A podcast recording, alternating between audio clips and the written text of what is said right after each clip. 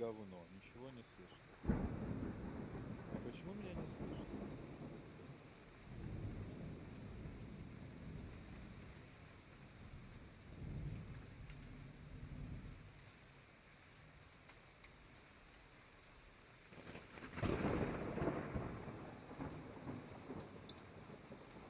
Ну что? Скажу что-нибудь.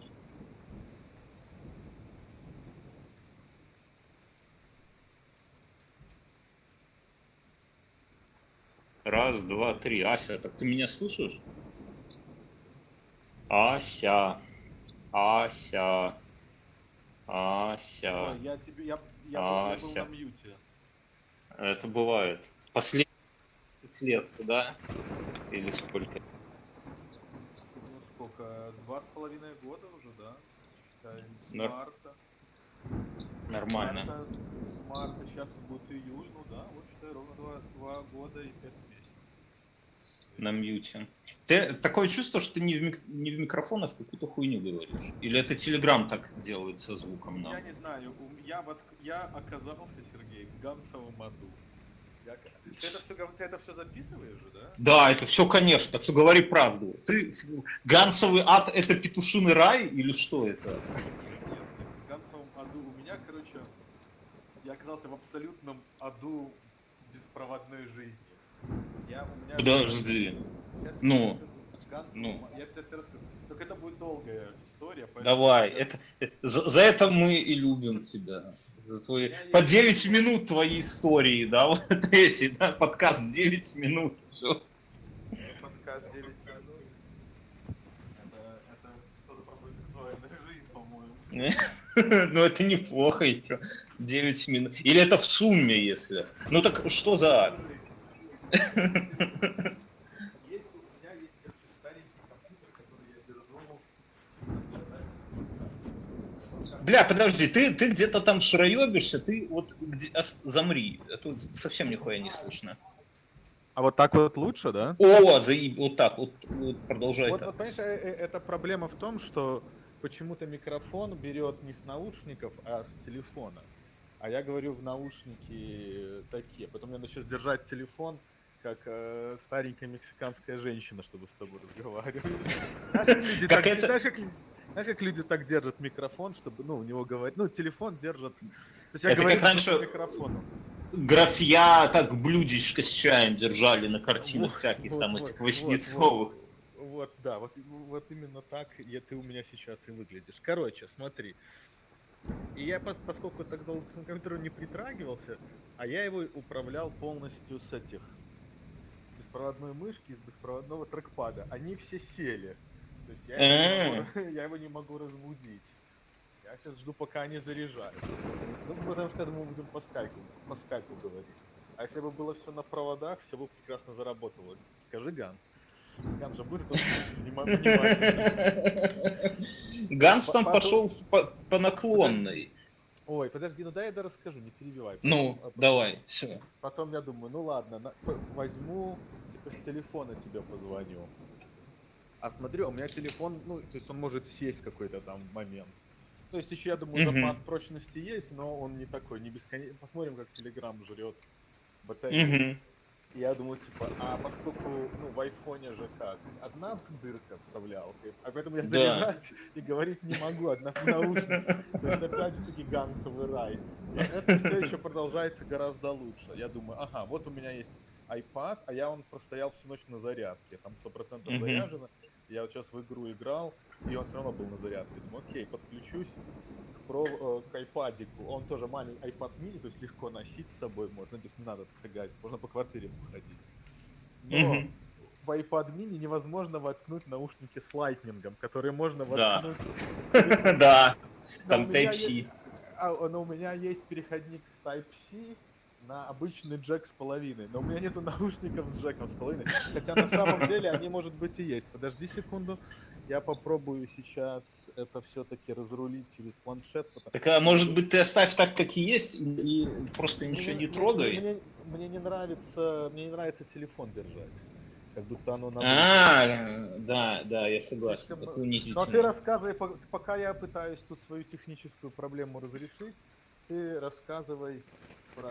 Что тебе рассказать? Ну, ты сказал, про провода? Нет, Ганс пошел по наклонной. Он к себе зовет каких-то людей, как-то их там разъебывает, какие-то эти диспутный клуб у себя там устроил, понимаешь, параллельный чатик завел, куда переманивает людей из нашего чатика, причем делает это по ходу через личные сообщения, потому что мы нихуя не знаем про это, да, знаешь, как это самое, как раньше таблички, эти журналы с проститутками под стекло клали. Так Ганс как-то так из чатика людям, знаешь, типа, пс, чувак, у нас тут есть либеральный клубешник, и устроил там какую-то полную поебень. Вот. Бывает. Ну, Паша человек активный, понимаешь?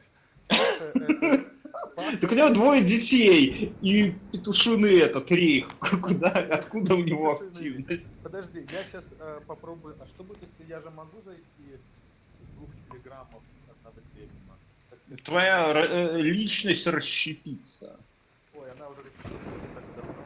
И вы устроите здесь бугурт. Заходи.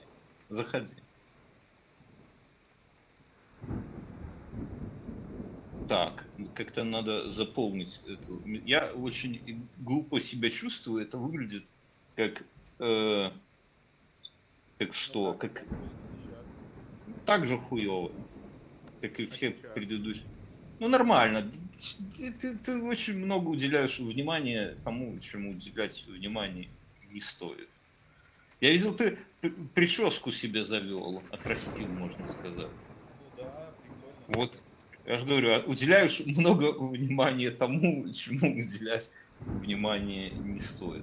Как ты дошел до такой жизни, что ты отрастил на старости лет волосы? Подожди. Стиралка?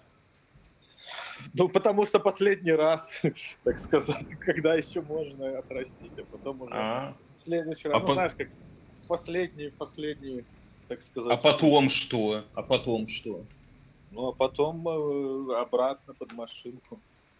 Нет, так а почему в последний путь? А что тебя останавливает отрастить потом еще? Седина? Нет, ну а потом уже оно не будет расти. Так.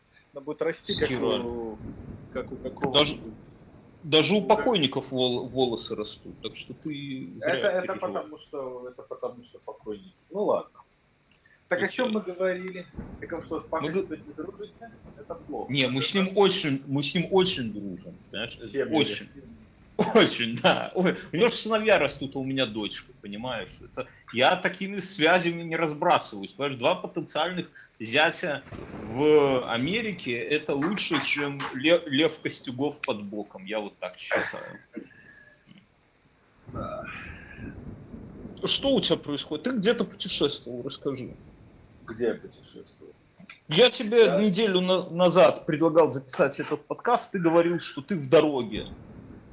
Я, наверное, где-то ехал на машине. Все путешествия? Где ты отпуск проводишь? А я же сидел без работы 1,5 месяца, поэтому я наотдыхался, что мне даже отдых... Так подожди. Мы когда последний раз с тобой разговаривали, ты сидел без работы, а сейчас ты уже в другом статусе сидишь, уже где-то... Ну, с 1 июля я пошел 3 недели работать. То есть ты сидишь, но уже за бабки сидишь прямо. В смысле сидишь? Ну, или ты работаешь прямо на работе? Нет, я работаю на работе. Это странно. В смысле, тупо. А где работаешь? Это можно говорить, где ты работаешь? Или в компании какой-то там. Вы делаете свой продукт или на чужие продукты работаете? Свое пилим, да. Я же по стартапам хожу. А почему ты, кстати, по стартапам? Чем лучше стартап, чем кровавый корпорат? Мне прикольнее в стартапе. В стартапе обычно нету... Я чем старше становлюсь, тем больше меня бесит всяческая бюрократия. Я просто вся... То, что называется кавкаэскостность. А в стартапах такого нет. стартапов можно, в принципе, нормально жить. Поэтому они лопаются, да? Постоянно. Ну, мне-то какая разница. Мне-то какая разница. Мне главное зарплату. Вот. Но, наверное, платят больше в стартапах. Ну так. Нет, наоборот. У тебя есть шанс, что ты можешь. Тебе дают эквити. У тебя есть шанс, если компания что-нибудь хорошее произойдет. Теперь вот у меня такое вот. То есть то есть, если вы выйдете, грубо говоря, на IPO, то в принципе ты можешь стать миллионером однажды, да? Однажды, да, можно миллионером стать. Но ты похож на миллионера. Вот у тебя уже прическа как у миллионера, ты говоришь как миллионер, ты. Так это же говорит, я же тебя учил еще в старом долгом. Fake it until you make it, да? Ну так exactly, да. Это я себе татуировку такую сделал, я тебе клянусь, если у меня кто-то спрашивает, типа Бьернский, дай какой-нибудь совет. Я говорю, мои советы очень дорогие, но я вам дам совет Аси. Fake it until you... Они бесплатно отставят. Fake it until you make it. Это реально вот главное мое правило вообще всей работы. Вот всей, вот больше, я без иронии говорю, вот больше, чем твой совет, мне никто никогда, вот именно более ценного, никто никогда ничего не сказал про работу. Ну тогда, так это ж, ну так, как бы, я ж хуйнишь не посоветуешь никогда. Это точно, это то. И ты теперь ждешь этого самого, работаешь и ждешь, когда вы... Нет, но у меня есть, как бы, то есть, у меня есть, например, я где-то работал когда-то вот давно, вот пару компаний назад, я когда оттуда выходил, я купил, у меня были опционы, и я их, что называется, exercise. Знаешь, такой exercise опцион? Когда ты можешь купить это зарядка, упражнение. Ну да, пускай будет зарядка. Вот. И та компания, она уже очень хорошо себя чувствует. И то есть, подожди, у тебя есть акции, или потенциально ты можешь купить их акции? Нет, я уже их купил. Я их просто купил по очень низкой цене. И они, если они начнут расти, то ты прямо... Ну, они уже 10x до тех денег, что... Вот, и то, компания еще не публичная. Так, а объясни мне вот на пальцах, смотри, они 10x, но это же у тебя как бы, потенциальные бабки. То есть, они, если... Нет. То есть, они выплачивают что-то акционерам, да? Как бы какие-то... Нет. Ты владеешь, то есть у тебя есть акции компании.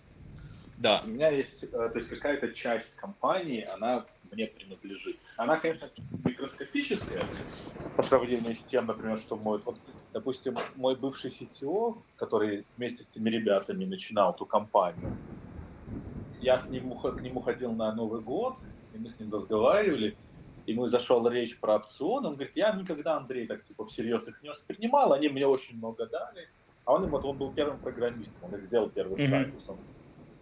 И он говорит, когда они пойдут в паблик, и мы приблизительно знаем цену, я буду очень комфортным миллионером.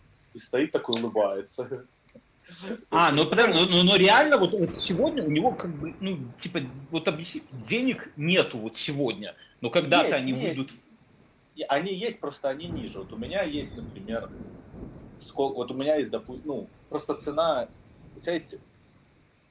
Не, ты не можешь, ты их не можешь в кэш, не так скажу. Я могу их продать. А, ты можешь... Угу.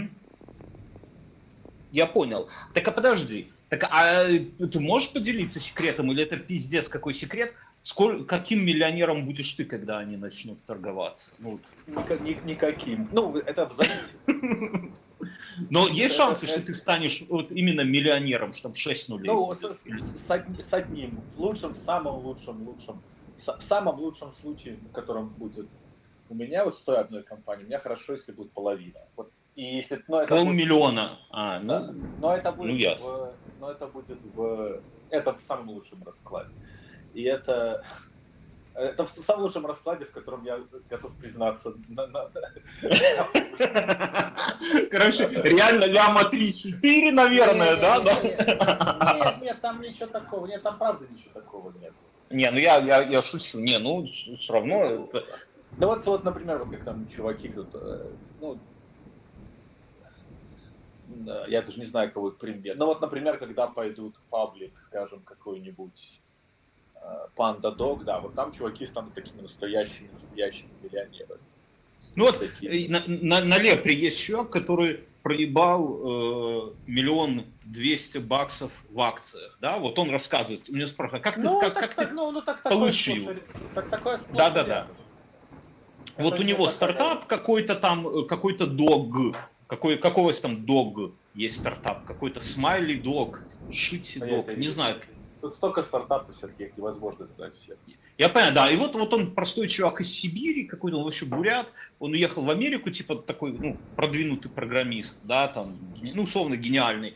И вот их стартап стрельнул, у него там сколько-то там он получал 3 миллиона в год, и прямо хорошо себя чувствовал вот в момент, то есть вот он проснулся и все, вот он сейчас типа говорит, мне для жизни, вот как я привык жить, мне надо 250 тысяч долларов в месяц, ну что-то типа того. Ну, может быть. Звучит, ну, то есть... звучит не очень правдоподобно, но...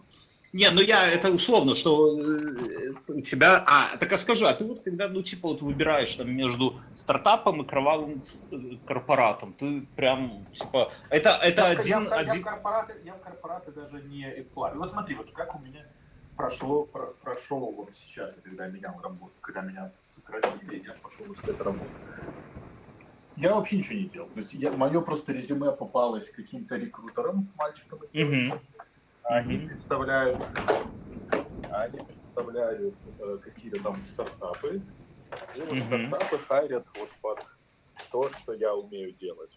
Хорошо. Как у тебя должность называется? Ну просто, если кто-то будет вдруг слушать. Ну, я начальник отдела тестирования, вот QA-менеджер называется. Head of QA. Ну да, вот у меня когда брали сюда, они мне предлагали, какую ты хочешь позицию Head of QA, я взял QA-менеджер, потому что QA-менеджером можно стать. А что ты там сверлишь? Извини, я перебиваю. Это я окна открывал. Знаешь, такие тягалки вниз. А я думал, типа, проверю квартиры. Я еще подрабатываю мужем на час. Типа, ты где-то сейчас... Окей. Не, я сам себе мужем на час не могу подработать. Пыль по квартире летает, как перекати поле. Вся собака, это нормально. При собаке собака и ребенок, это надо забыть про порядок навсегда. Да. Ну или там до 16 лет. Кстати, да, потом, у собаки и у ребенка. Когда они в тюрьму уходят, да? Собака ребенок в тюрьму, да. Или в армию, ну там, в принципе, это самое. А, ну все, так ты теперь это... круто, я прямо тебе вот... Вот смотри, и вот теперь у меня... Вот, ну и вот, допустим, вот у меня есть одна такая компания, вот она 100%, ну не 100%, но свои деньги я точно. То есть, грубо говоря, вот я назову, у меня вот, я туда вкинул 10, те 10 уже стоят 100. Нормально. И вот это реальные деньги, которые я могу сейчас пойти и продать. То есть, ну я с них заплачу 40% налогов, а нахрена мне 60 тысяч, что я с ними буду делать? Но если эта компания пойдет паблик, то эти 100, я надеюсь, что превратятся... 600, там, допустим, 600 или что-то такое, вот тогда уже... Не, ну это нормальная тема, и это главное, что, ну, прямо скажем, 10, ну, вроде как и не то, чтобы обидно, да, ну, так вот, и смотри, вот и та компания, с которой меня сократили, они мне дали больше опционов, когда я пришел туда работать. Так ты какой-то тайный кардинал там? И о них у меня довольно много завестилось, и я могу сейчас вкинуть каких-то денег, на этот раз, кстати, меньше. То есть у меня сейчас можно вкинуть меньше денег, но получить больше этих стоков, потому что базовая цена, по которой я могу купить, она ниже, чем та цена, по которой вот тот-то. Понимаешь, да? Да. И, господи, я так рад, что я так ловко... Я же сейчас схожу курю по квартире, что это ловко так... Вот, и я сейчас еще денег туда вкину, у меня уже будет от другой компании. И если, ну, то, опять, вот тут может, ну, та компания, она уже такая, более стрёмная, она может, как вот ты вначале выразился, схлопнуться. И тогда ну, хуй с ним. Не, ну, денег-то жалко. Ой, вот, блядь, десятки. Ну, жалко, конечно. Они же десятка на дороге не валяются, можно ролик скупить на десятку. Охуенно! Самый лучший инвестмент. Вот я купил 2 года назад себе ролик Submariner за сколько-то там, 10 с чем-то тысяч. Я его сейчас... Да ладно, подожди, стой, подожди, у тебя ролик...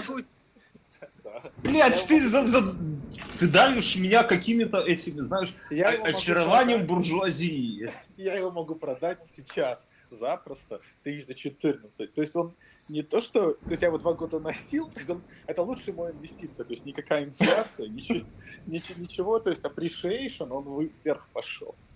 Блядь, да ты там охуел вообще? Что? Я помню тебя здесь, в Минске, простым пареньком. В Америке можно очень хорошо, ловко обращаться кредитами. Можно очень ловко спиздить ролик, да, когда хозяин задевается. Не, у меня честно купленный, с чеком и коробочкой. Как это, если буду продавать, буду как на онлайнере, так типа. Полный комплект. Зарядка в комплекте родная. Блять, ну ты, я видел еще в Инстаграме, ты какие-то фотографии рарные покупаешь, прямо за адовые бабки.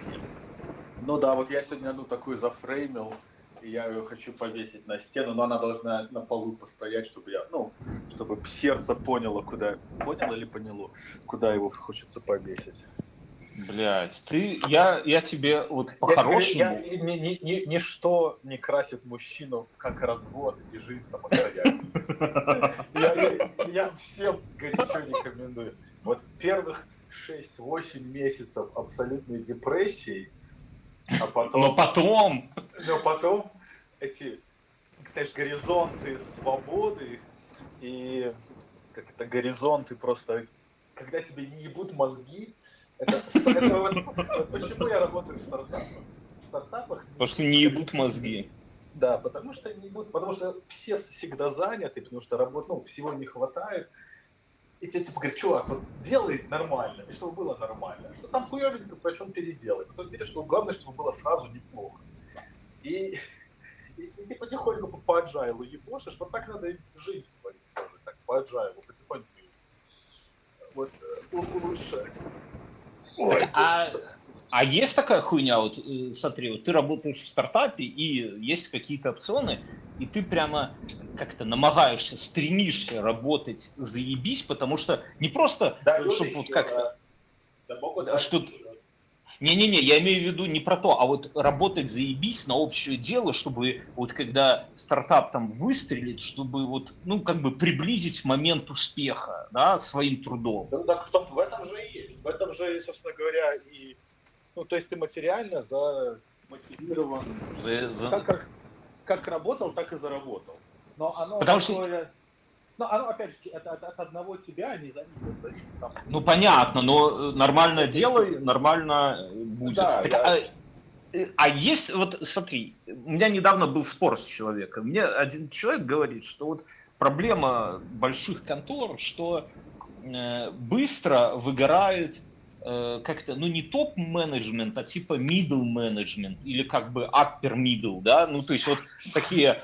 руководители, там не самые, которые наверху сидят, а вот типа средние руководители быстро выгорают, потому что это, как, ты как лось по горящему лесу бежишь, постоянно дедлайны, постоянно со всех сторон тебе прилетает, ты это самое, в какой-то момент ты, тут вроде как бы и бабки есть, а вроде как и как-то ебал я вашу буровую, верните книжку трудовую, да? И я вот говорю человеку, говорю, что вот, чтобы этого не было, говорю, придумали опционы. Нужно просто не, ну так они и увольняются, Так вот, я говорю, что вот, наверное, для этого придуманы опционы, что вот если бы у этого как бы менеджмента middle были бы какая-то заинтересованность в том, чтобы компания там была прям заебись, то они бы, может, так бы и не выгорали. Я вот, как ты думаешь, я спиздел? Но в больших компаниях так есть. Я не совсем знаю, как это работает. То есть я могу ошибиться, но у них есть... У них сток компаний — это часть их пакета. То есть они там зарабатывают. Это вот ты можешь услышать, например, там, о, там Google, там кто-то зарабатывает там бешеные деньги, там, 500 миллионов, там, что-нибудь такое. больше, там, 600, 700, 800 тысяч. Это такие цифры, но это их нужно делить. То есть у тебя есть какая-то бейс, зарплата, вот, вот то, что у тебя там 2 раза в месяц тебе приходит лапенчик, да? Жалкие копейки. Да, жалкие копейки. У тебя есть какой-то годовой бонус, который зависит там от кучи всего-всего в разных компаниях, по-разному. Я, опять же, это очень большие компании, вот, или вот Adobe, у меня приятель в Adobe работает, у него какая-то такая похожая схема, только я цифры не знаю. Ну, неплохие, судя по тому, как он живет. И я за него очень рад, очень хороший чувак. Егор, кстати, был в подкасте, приходил, который был 2019, пару лет назад, лет 5. И третья часть, тебе дают какую-то часть стока компании, которая, если компания растет, ну, все хорошо, вот прикинь, ты пришел работать с какой-нибудь там, я не знаю, Теслу условную, тебе давали сток по $40, сейчас тот сток стоит, и тебе просто дают за то, что ты работаешь, да? И чем лучше ты работаешь. И вот у тебя такой есть пакет инком. Слушай, и а вот... становятся миллионерами. Это вот и в этом смысле есть долго сидеть в корпорации. Потому что ты с каждым годом сидишь, у тебя сток набивается, сток растет в цене, но во всех нормальных компаниях. Если ты смотришь на горизонт там 10-15 лет... Так, а вот объясни по-простому. Я просто в этом не шарю, я по каким-то этим все перебиваюсь. Смотри, вот у тебя, например, компания, в которой ты работаешь, вышла на IPO. Ты потенциально, как бы, у тебя есть какое-то количество акций, которые стоят, там, например, $1 миллион.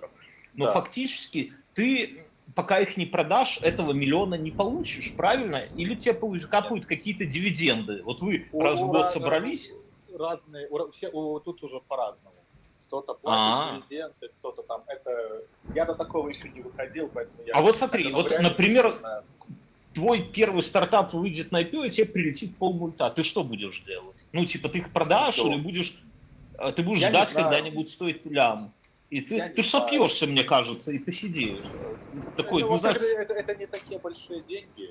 Ай, блядь, давай не это самое. Не, серьезно, как бы, то есть, я не знаю, что будет. Все зависит от того, когда они выйдут на IPO, по какой цене они выйдут на IPO.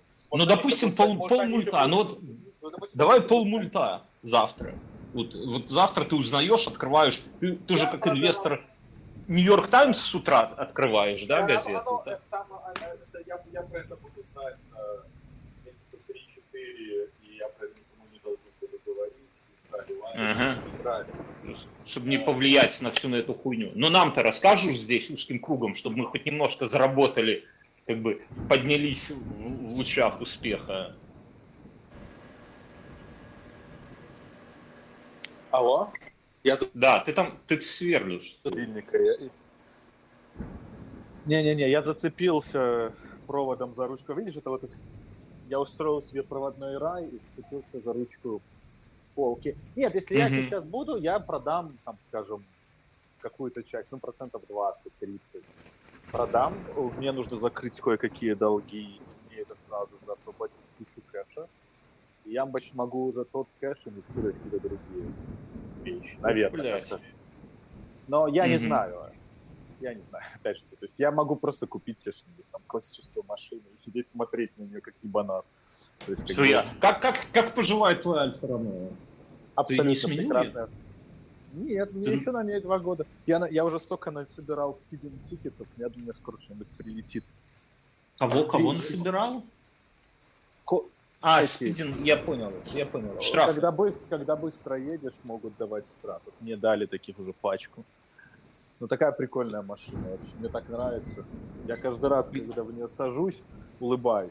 Ну, вот реально садишься, так, типа, заебись, пойдем кататься. Знаешь, когда в детстве лето, и делать ничего не надо, и конченная школа эта, блядь, ебучая закончилась, и ты приехал на дачу. Это вот самые первые деньки, когда вот бабушка с дедушкой, они все там убирают после зимы, и никто тебе не ебет мозги, только так, типа, говорит, Сережа, возьми велосипед и сиди на весь день, пожалуйста, куда-нибудь, не путайся под ногами. Ну, у меня так в деревне было, и мой брательник сидит уже за забором, курит, и такой, пс, давай, и ты там вот к нему, и пошли на озеро. Вот так и я чувствую себя, когда Я в эту машину. Заебись. А я сейчас еще, ну сейчас погода стала нормальная, и можно с открытым окном ездить, так я собаку с собой беру, и мы съедем, типа, я им говорю, пойдем кататься, он такой смотрит на меня, типа, а он очень умный, такой, очень довольно толковая собака, я говорю, пойдем кататься, он такой, типа, смотрит на меня, типа, типа, это то, что я думаю, ты сейчас говоришь, мы бежим в гараж, в гараже стоит тачка, и он ну, знает, какой машине бежать, знает, стоит возле задней двери и жопой крутит. Я подхожу, и вы такие едете, у него морда раздувается, да? Да. Я играет смотрю... вот это вот, знаешь, песня есть такая, что-то там My Little Runaway, да, такая. Да. Walking in the rain, и вы в лучах заката, ты как миллионер, можно сказать, там без 5 минут, твоя собака, да, которой повезло больше, чем, блядь, многим жителям Беларуси, давай честно. И вы в закат на альфочке собираешь штрафы, да, только, да? My Little Runaway. Приблизительно, да? Так я и живу, да. Приблизительно... заебись. Но ты еще поживи с этой женой, поживи. Надо выстрадать, да? Не, ну нужно как бы свой долг перед родимой. Вселенной. Не, ну ты же видишь, ты же как бы... Я себя оправдываю тем, что я свой биологический долг выполнил. Я, так сказать, покрыл как бык овцу. И, то есть, из меня одного получилось 2 детей. То есть, как бы я так нормально, ну... Нет, ты вообще в этом плане, и ты приютил собаку. Мне кажется, это самое важное в жизни. Вот. Детей-то дело не хитрое сделать, а вот собаку приютить.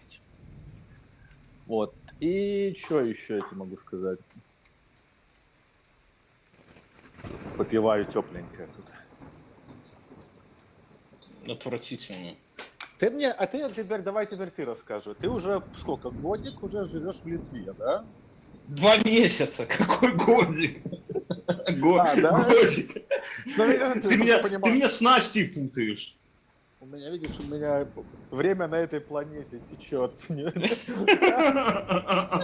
нашей элитной, 2 раза быстрее, чем на Нишиевской. Да, то есть, где жизнь пшик, человеческим вздох не стоит и цента в капиталистической Америке. Расскажи.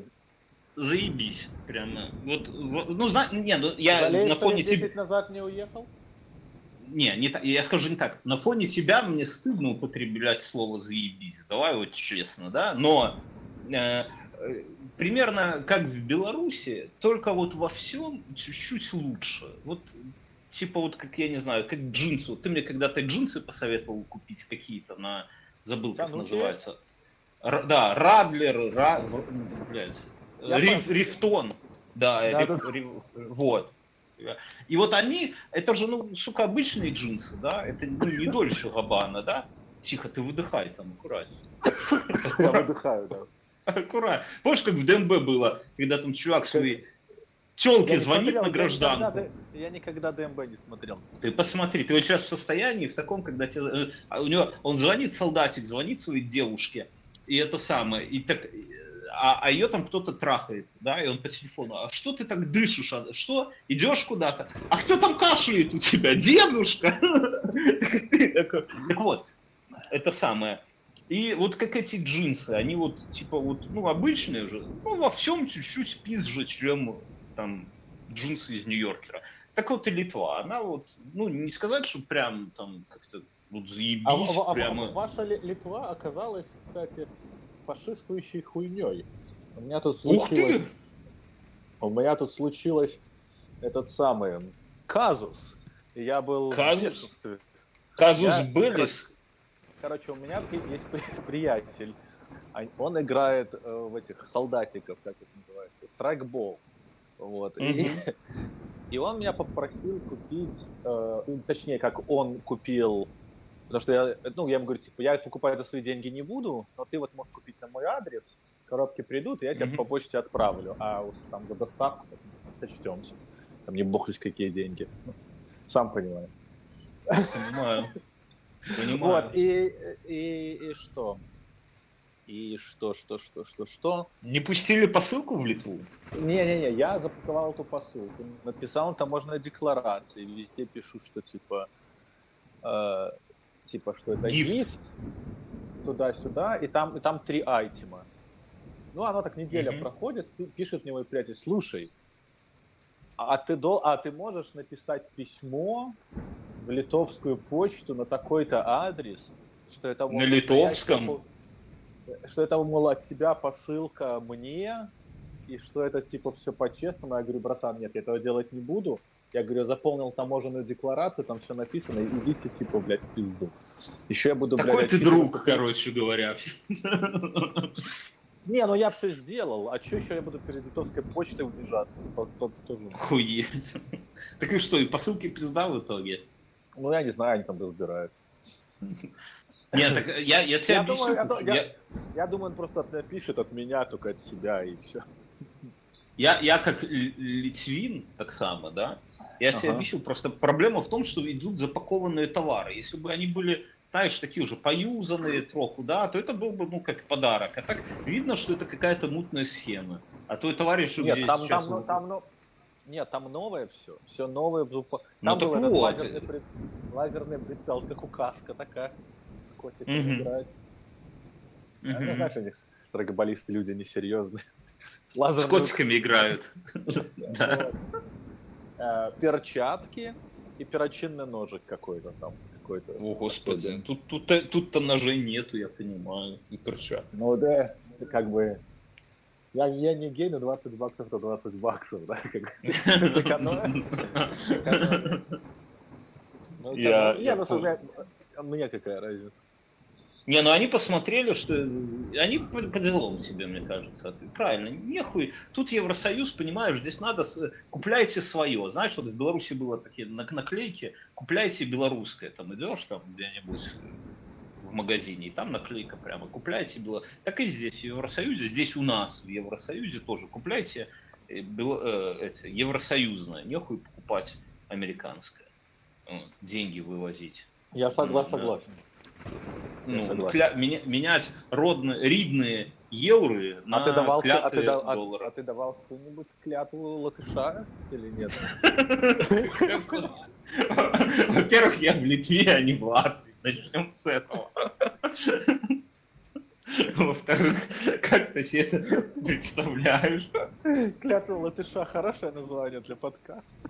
Я тебе подсказываю. Не, ну смотри, я когда получал паспорт в 2016 году, я должен был исполнить гимн.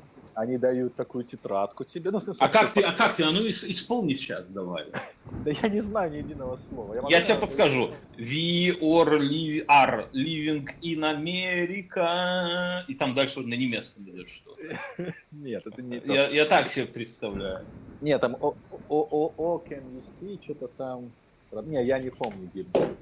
Да вот мне надо было читать такую, короче, клятву латыша. А тебе надо было, когда ты...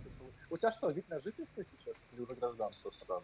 Как не, у меня вид на жительство, это, знаешь, типа как карта айтишника такая, Литва дает. Вот у вас грин-карта, да? Да, только блю, ну в Литве это блю, ну в Евросоюзе блю-карт называется, чтобы не путать с вашими. Вот. Ну это обычный вид на жительство для айтишника. Пока работаешь, тебе... А ты айтишник? Это... Ну, блядь, fake it until you make it. Я вот так буду. Я понял. Рюкзак епам, худи. One soil, да? Да.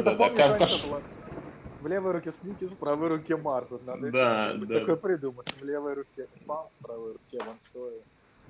Да.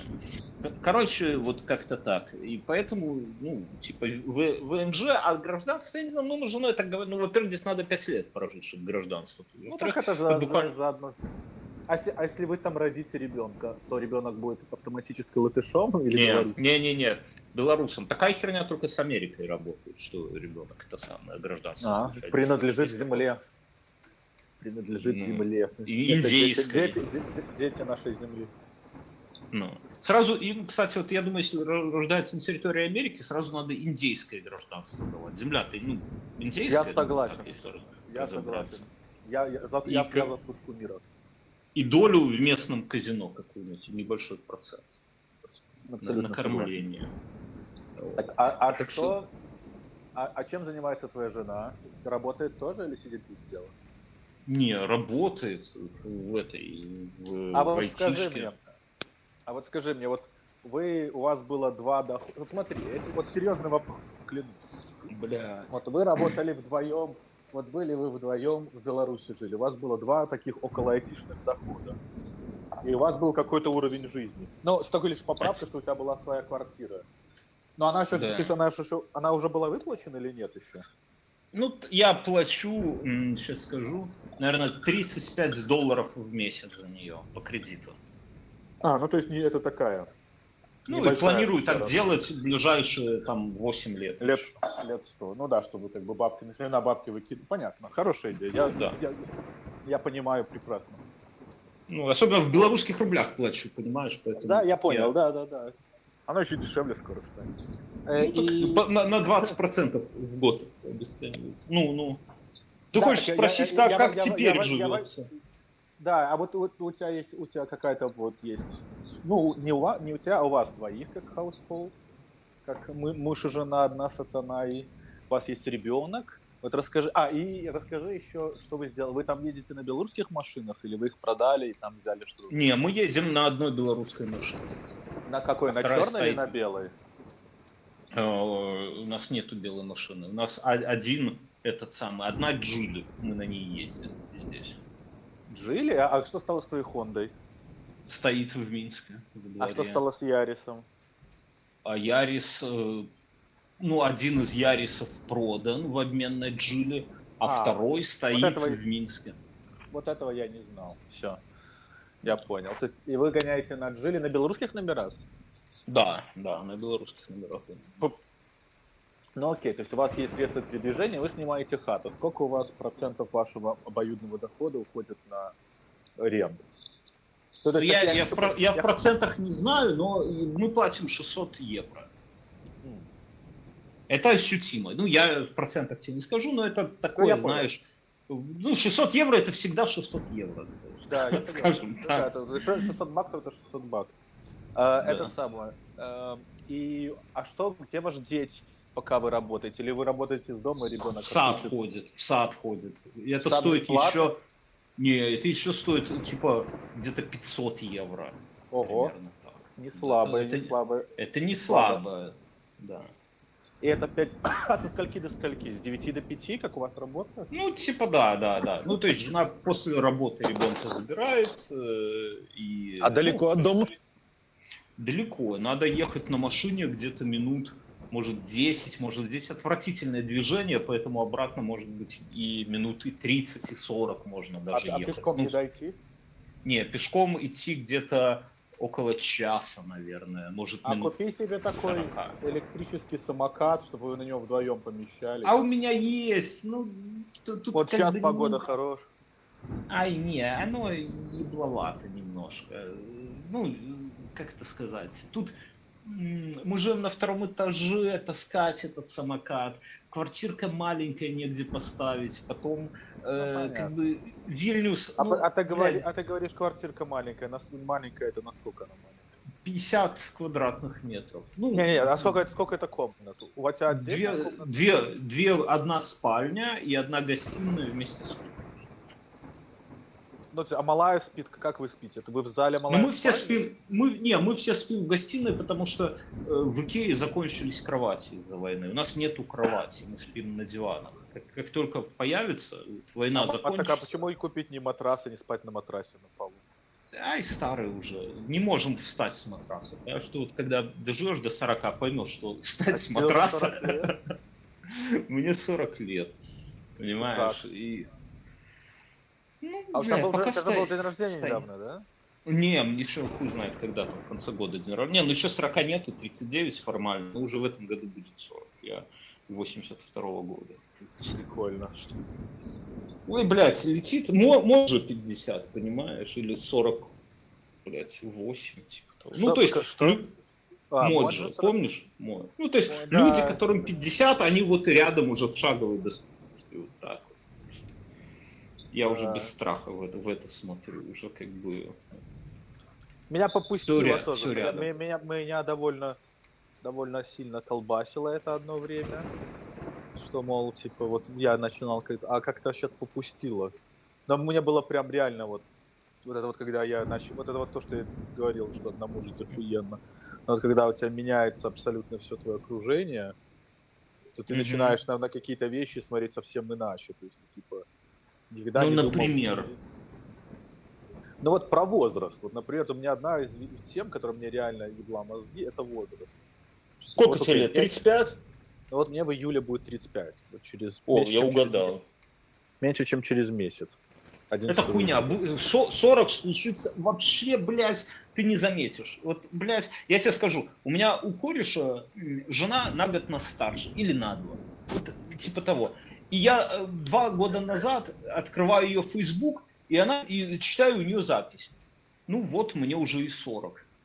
И я такой, знаешь, я думаю, что за... Я читаю и не могу понять, в чем прикол. Типа думаю, что за шутка? Ну, в этом нет ничего смешного. А потом понимаю, что ей реально 40. А потом понимаю, что мне 40 будет там через 2 года. И вот эта мысль, она вот, знаешь, типа как в детстве в какой-то момент понимаешь, что однажды все взрослые умрут. Да, вот типа, и ты такой, да. Типа... Вот помнишь это. И вот это второй раз такой, типа, бля, так мне уже 40. Типа, такой, знаешь, вот как будто...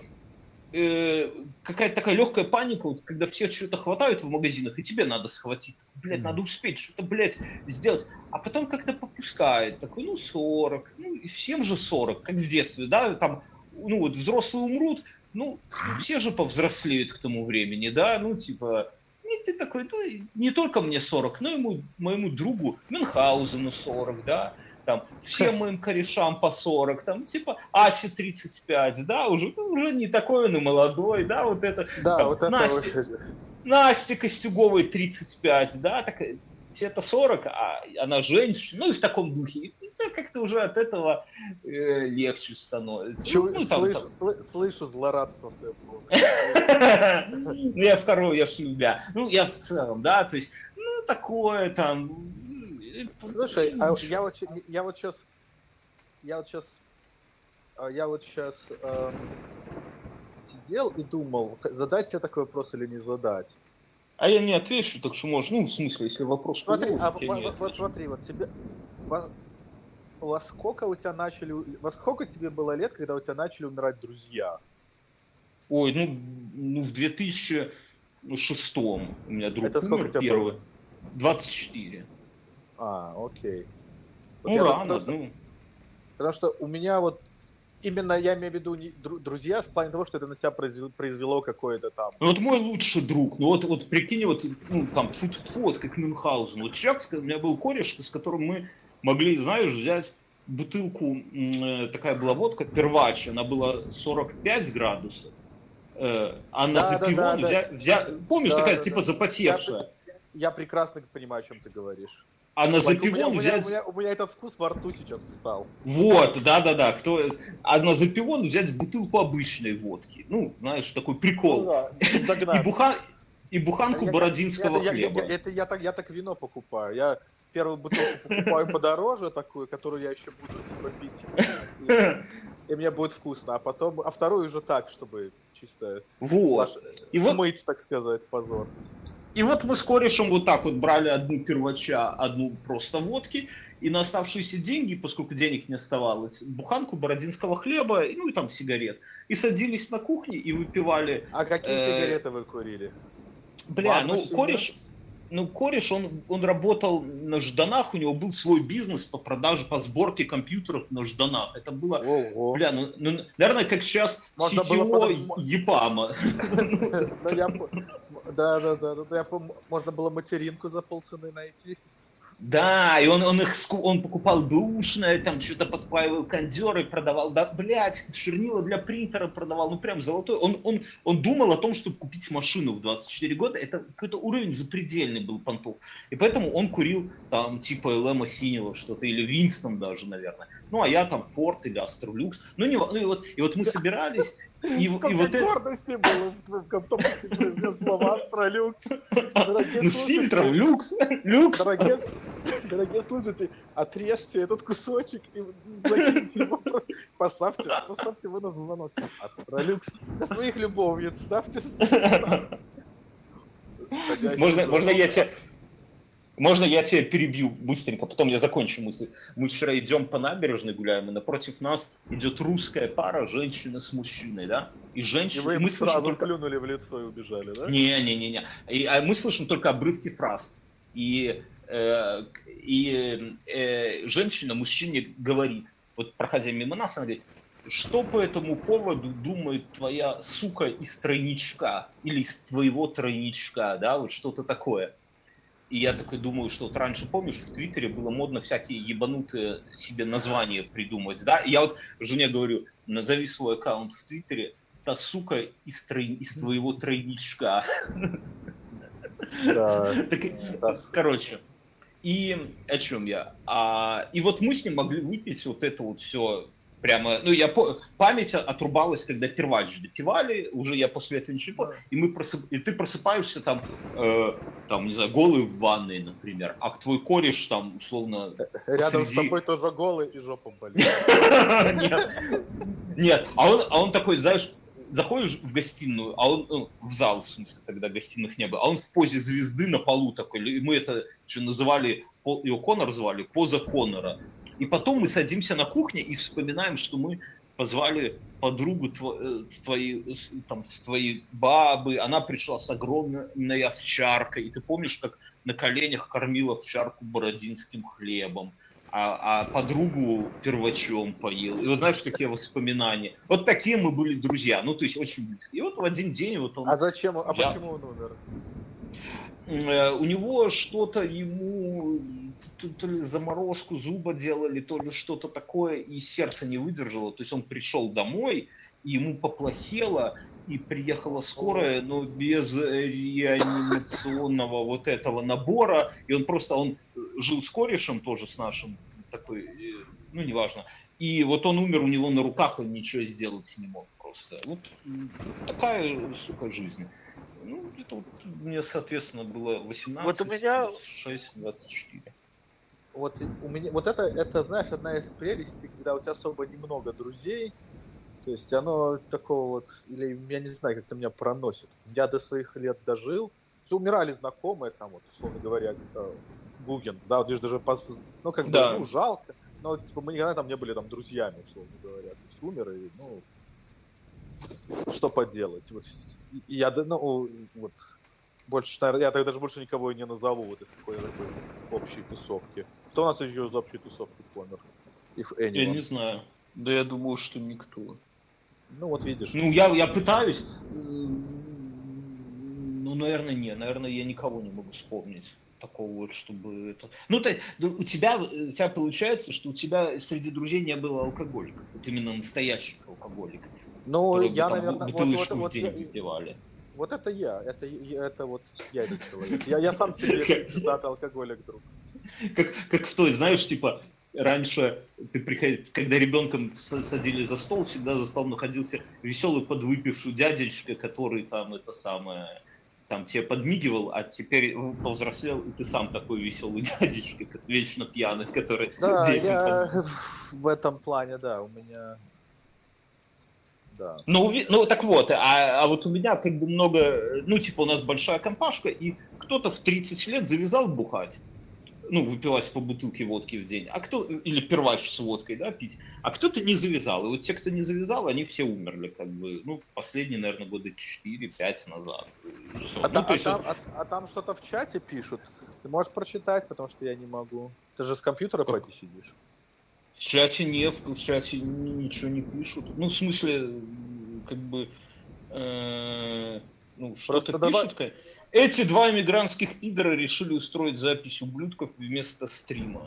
Не, давай кому-нибудь дадим право голоса. Кто, блядь, назвал нас эмигрантскими ублюдками? Влад. Я сейчас Владу разрешу говорить. Влад, а ну скажи что-нибудь. А Влад молчит, понимаешь? Вот... О, блядь. Здорово. Ася, это он тебе. Нет, что ты говоришь? Здравствуйте. Охуеть.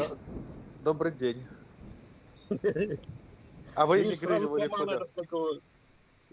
Сломал эту непринужденную пидорскую атмосферу. Стал это заикаться, Ася. Я замьючил Влада. Он это самое. Он меня назвал ублюдком. Я думал, что эмигрантским ублюдком, Ася. Это обидно не или слава, это компенсирует? Да, понимаешь? Или это компенсирует? Я обнаружил, я про это долго думал. Ну, не то чтобы долго, но вот я вам... Не то чтобы думал. Но вот знаешь, я был любителем тоже, знаешь, вот так вот кого-нибудь поненавидеть онлайн, а потом, когда ты начинаешь понимать, что ты их ненавидишь не потому, что они какие-то, а потому что ты вот такой вот. И поэтому им такие онлайн-оскорбления, ну, типа это... Не, ну, Влад, я иронизирую, Влад нас ненавидит. Это не про наше детство, это про их детство. У меня своя ненависть к другим людям из моего детства. А я вот никого не ненавижу. Вообще. Вот я пытался... Ты думаешь? Я пытался вспомнить, за что я не люблю Антона Матольку. Ну вот мы сейчас в одном городе с ним живем и по одним местам сходим срать. Да, тут город такой небольшой. Нахуй ходите. Весело, да. И чисто технически мы можем где-то пересесть. У нас общие компании тут, ну, такие, да. И, в принципе, я вот думаю, если бы я его встретил, наверное, ну, я так в голове где-то записывал, что я его, ну, типа, не люблю, да, но я не могу вообще в упор вспомнить, за что. Ну, вот, ну, наверное, там, типа, что-то есть такое, да, там, если начну вспоминать, может быть, что-то найду, но как-то это... Такое вот то, о чем ты говоришь, что какая-то, ну, такая хуйня, типа, да? Вот. Ты знаешь, это понимаешь, большая проблема всего вот этого, это то, что наше, так сказать, не то, что взросление, но какая-то довольно серьезная часть... Старение. Становление людьми прошла вот в этом вот малополезном онлайн-общении. Согласен. И ты начинаешь себя идентифицировать вот, не себя, вот как твоя жизнь, вот она есть твоя жизнь, а вот с твоей какой-то онлайн-персоналити, которую ты себе там пытаешься надуть тем или иным образом. А если так не поступать, то это все, на все на это можно просто насрать, как бы с одной большой колокольни. То есть, типа, ну, like who gives a shit, как бы, ну, но где-то кто-то когда-то в Твиттере что-то написал, и кто-то там боролся за какие-то интернет-очки там в виде лайков и ретвитов, и это как бы, ну, прикольно, да, но как бы оно к реальной жизни никакого отношения не имеет. И вот если из этой матрицы отключиться, вот, то можно очень хорошо жить, можно абсолютно... Так ты Твиттер не ведешь? Нет, извини за прямой вопрос. Извини, если обидел. Я веду Инстаграм. Но он Инстаграм. У тебя роскошный Инстаграм. У тебя то, знаешь, то собака, то ребенок, то четко с хуем. И вот это всегда такое, знаешь, никогда это хорошо, я считаю. Не то, что не четко с хуем, а в целом. И вот я его веду, но он хорош тем. Он очень нету... То есть для меня Инстаграм, сторис Инстаграм стали вот тем самым Твиттером, который для души, когда у тебя нету... Никто тебя не обсуждает публично, понимаешь? То есть у тебя нету реплаев, которому кто-то... То есть нет такого, что кто-то, знаешь, как в Твиттере придешь там, типа, знаешь, типа, допустим, о, новый Android. Я тебе отвечу, да какое же говно. А когда приходит третий чувак, говорит, блядь, да я убью ваших матерей, там, да, знаешь, вот такая... За Android, ты двор, стреляю в упор, да? Это... Вот. А здесь леса, да? Здесь можно быть написать и сидеть и ржать самому себе. Я исключительно для себя. У меня количество просмотров уменьшается молниеносно.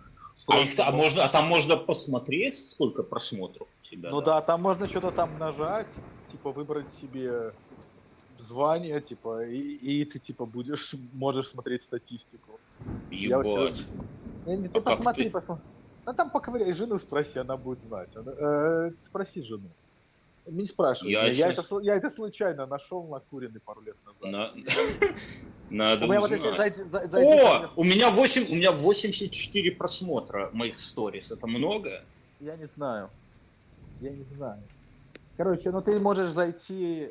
Вот зайди ко мне на страницу. У меня, видишь, под ником написано будет подкаст. Вот если вот ты...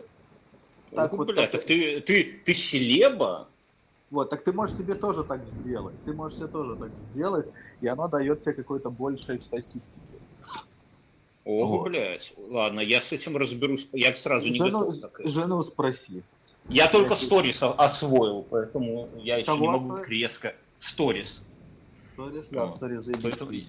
Я не могу резко эволюционировать. И я пощу туда то, что мне вот прикольно туда пощу. Собаку. Я согласен. Это восхитительно. Это лучшие секунды в жизни, это когда я твои сторис смотрю. Да. Но оно единственное, что... Это, знаешь, это вот как... Это вот сторис, это самый настоящий блог. Вот хочешь, я расскажу, чьи сторис я смотрю, кроме твоих, чтобы ты понимал. Я смотрю...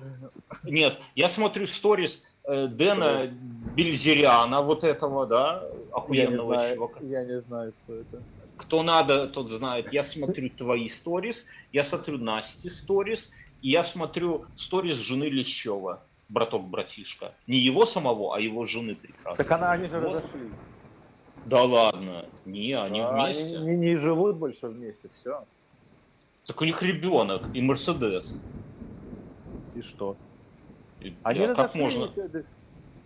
Потому что я слежу за братьями. Блядь, мы одни сторисы смотрим, получается. Нет, я Лева. И они там разошлись. Слушай, я давно тебя хотел спросить. Я слышу, ты в таком настроении. Ты же знаешь, что твой тату-мастер ёбнулся на этих самых, на Z и вот на всей этой войне в Украине, да? Ну, я подозреваю, что да, наверное. Что ты думаешь об этом? Что он пишет «ебать хохлов ебать». Извините, это цитата. Ну ничего, я этого не вижу, я не знаю, где он это пишет. Но я тебе скрин спрашиваю. Ну есть какое-то такое вот... Ну да, на Лепре. Он один из таких ярых как бы сторонников спецопераций. И говорит, что всех там надо кастрировать. Ну в своем духе, в общем. Это самое. Я думал, ты знаешь, нет, тогда... Ну, я ж на Лепру не хожу. Ну, наверное, Ну, грустно. У тебя, наверное, это единственный человек из условно знакомых, который вот стал зиговать. Или нет? Ну, так бывает. Да, так бывает. И это... Я не знаю. Я тебя оставлю с этой мыслью, я не хочу от тебя. Я про это. Ты мне про это уже говорил. И я про это как бы. Я не говорил. Но я про это знал в условном в каком-то контексте я это знал. Кто-то мне что-то говорил. Значит, у нас автор нашего логотипа подкаста «Инфа 100%». Вот так вот. Он настолько ёбнулся. Ну, в смысле, как это сказать, сконцентрировался на этой теме, что он записывает, ну, раньше он каллиграфией, это известный человек, который занимается каллиграфией. Раньше у него Инстаграм был, это просто каллиграфия, а теперь он пишет видосы, где яростно там клеймит там каких-то чуваков и так далее, ну, хохлов, в смысле, украинцев. И я жду, когда он запишет сторис из окопа под Донецком, да, но что-то все не пишет. Я все из-за компьютера, не знаю, что его не берут, может быть, потому что такие люди должны хотеть туда идти, но вот что-то не это самое. Вот. Короче, понятно это самое. Ну и с Инстаграмом, видишь, как мы одними дорожками ходим.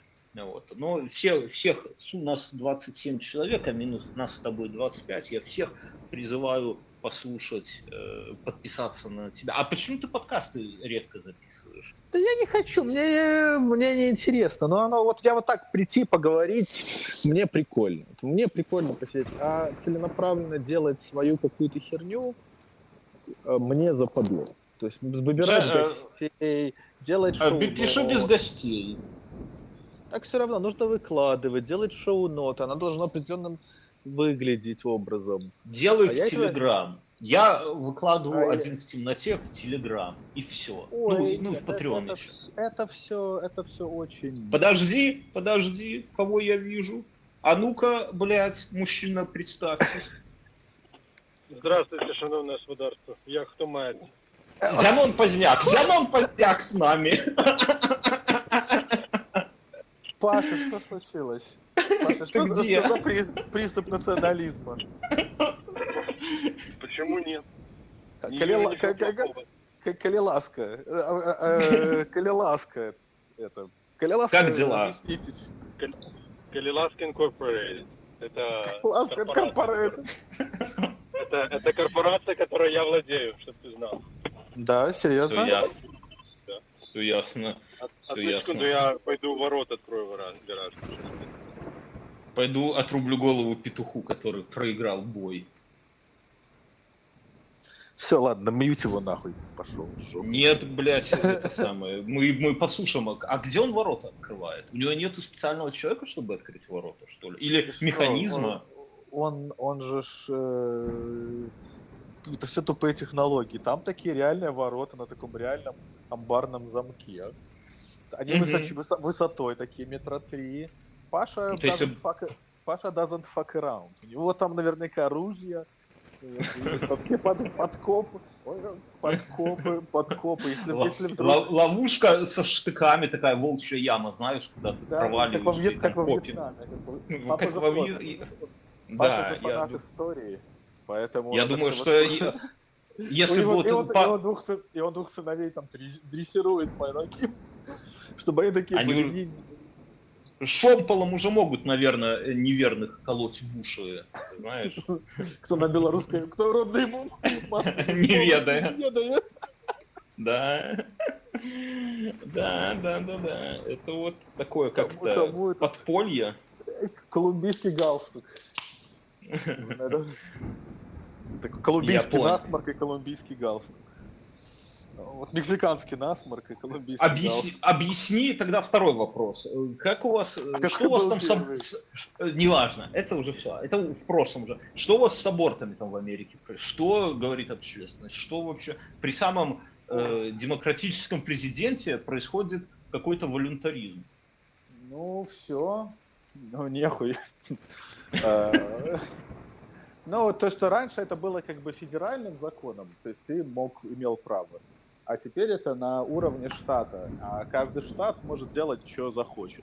И это автоматически значит, что вот в пачке штатов, в половине страны, в самых сраных босячих штатах, теткам реально нельзя будет делать аборт, потому что это будет противозаконно.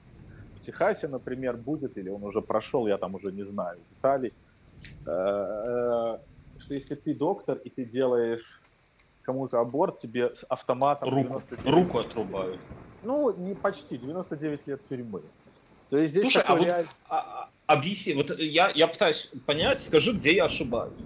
Я понял, что Америка разнообразная, неодинаковая, но, тем не менее, неконсистентная, но все равно, в целом, наверное, одна из самых прогрессивных стран. То есть ты можешь быть там, состоять в Ку-клукс-клане в Америке, да, и тебе никто не скажет. Она очень... Она очень колхозная страна, но при этом она очень highly functioning страна. Она очень функционирует, потому что капитализм, сука, такая еще. Но вот сейчас вот капитализм этот как бы проверяется, потому что... Ну ладно, это долгая история. Тут надо Пашу, чтобы подключился, и ему есть что сказать. Я знаю, вот что смотри... Паша скажет. Паша скажет, вот, что... Смотри, какой красивый... этот самый эмоджик. Ой, Катерина Костенко. Это кто такая? Ну, какая симпатичная барышня. Или это мужик? Давай посмотрим. А мы сейчас это узнаем. Пусти поговорить. Катерина. Екатерина, здравствуйте. Добрый вечер. Ой, боже, какой у вас голос. Я на самом деле сижу только с одним вопросом. Как так получилось, что вообще ни одной женщины в этом чате? И вообще... Как ни одной? Кроме меня. Последние полчаса разговора вам как это не дали. Почему женщины здесь не задержат? Не, ну тут дофига, наверное, более уместный вопрос. У меня тогда вопрос ко мне, почему я это слушаю, какого же хрена? Не, ну вон Ольга есть, Екатерина, вы не одна. Как минимум есть Ольга, вот только что зашла Ульяна. Я подозреваю... Подключайте. Да, нет, не надо, сразу столько женщин. Мы не молоды. Я все равно считаю, что более уместным был бы вопрос, а как вы еще вообще с женщинами можете общаться? Вот Ганс, например, Ганс, ты скорее к женщинам ближе. Ты к женщинам или к республиканцам? Вот так зададим вопрос. Ничего себе ты вопрос поставил. А ты ответь. Ну, к женщинам, конечно. Вот видите, Екатерина. Ну, к одной женщине. А можно так ответить? К одной женщине. К одной нельзя. Мы полигамны. Это клуб полигамных мужиков. Как ты сюда пролез? Бьернский, мне кажется, ты как-то очень громко про все это говоришь. Жена же... Это была ошибка. В Литве сегодня был гей-парад. Так что... Он тут месяц уже идет. Ни одного гея он не еще вижу. Под впечатлением. Ни одного гея не видел. Бьернский еще под впечатлением. Жена зеркала поснимала, да? Чтобы не расстраивался, да? Да. С такой рожей даже на гей-парад не пустят. Типа, не позорь белорусскую гей-общественность своим рылом. Прайд. Тут белорусских хватает геев, кстати. Прямо. А пидорасами как? И там больше геев от пидорасов, вот как ты думаешь? Ну ведь я не могу... если серьезно, литовцы очень, очень крутые. Ася, не лезь в окно, или ты шоколад ешь? Это я доставал собачью еду. Бля, ты не ешь ее, пожалуйста. Я потом. Потерпи. Сейчас хрустеть начнешь. Не-не-не, я вчера допоздна жрал мороженое детское. А чем отличается детское от взрослого? Без коньяка? Причиной покупки. Я понял. То есть как бы я сам себе никогда в жизни не куплю мороженое. Ты покупаешь и детям. Ешь его. Нет, я покупаю детям, а если дети его не съедают, я говорю, что добру пропадать. На самом деле я никогда... Видишь, какие у меня комплексы. Екатерина, что вы думаете на этот счет? Как часто вы едите мороженое? Не-не-не, предъявите мне, пожалуйста, диагноз. Пусти к Екатерине, я хочу послушать ее еще голос. Сейчас. Я никому рот не затыкаю, кроме Влада, извини. Мне нечего сказать насчет мороженого, но я могу рассказать, как забавно реагирует мой муж на подкаст «Инфа 100%». Он матерится? Нет, у нас зимой была такая ситуация, я уезжала домой, потом вернулась... Он его записывает, да? Нет, я вернулась, а он с женщиной. Нет, я приехала и готовлю нам завтрак, и идет инфа параллельно. И он заходит на кухню, и первое, что он говорит, это опять они. Рады, ублюдки. Конечно. Екатерина, это приятно. Екатерина, а почему ты делаешь завтрак, а не он тебе? Я тебя как мужчина спрашиваю. Потому что я казахская женщина. Какая разница? Ты какая женщина? А в Казахстане женщины завтрак готовят? Естественно. А муж у тебя казахстанский или какой? Муж у меня украинский. Да, тогда сейчас не приготовишь. Это удобно. Сразу застрелят, наверное. С автоматом он... А где вы живете? В Украине? Ну, сейчас я в Алмате. А муж? А муж в Киеве. Нифига себе. Как у него дела? Как в Казахстане Тиндер сейчас? Понятия не имею, к сожалению. Блин, прикольно. А почему он в Киеве? Он из патриотических соображений или из рабочих? Нет, ну нельзя же выезжать. А так бы выехал? Ну, скорее да, чем нет. Ага, вот такой патриот. Слушай, а ты волнуешься, но вот так по-честному? Слушай, я понимаю, что волнуешься, но вот... Ну, конечно, я волнуюсь. Нам повестка пришла на прошлой неделе. Мы охуели, сидим, охуеваем до сих пор. Блин. Тебе пришла, ты пойдешь с автоматом воевать против мужа, получается? Нет, может так получиться? Мы про семью. А прикинь, это ж сколько... А вот это ж сколько будет таких вот, должно быть, историй, да? Нет, так это... С одной стороны, а жена с другой стороны... Нет, почему же другой? Нас, когда эвакуировали казахстанские власти, только со мной в автобусе ехало 4 женщины, которые оставили своих мужей в Украине. На самом деле это, пиздец. Вот я как-то говорил, у нас дофига слушателей из Украины, и слушатели, когда там присылали в какой-то момент фотки из этих, из бомбоубежищ, да, как там слушают наш подкаст в подвале, да? Да, мне тоже вот такое приходит. Да, с Тарасом переписываюсь. Вот, или там, когда там разбомбленные свои квартиры, вот сейчас уже, ну, я так понимаю, такой период, когда люди возвращаются и видят там разбомбленные свои квартиры. Я вот просто вот на секунду пытаюсь это примерить на себя, и это просто, ну, какой-то вот, ну, просто пиздец. Вот то, что, ну, как бы 21 век, да, мы тут обсуждаем Теслы, там, часы, я не знаю, всякую хуйню, а где-то вот совсем рядом, не в Африке, там, типа, не это самое, людям прилетает ракета в их квартиру там или...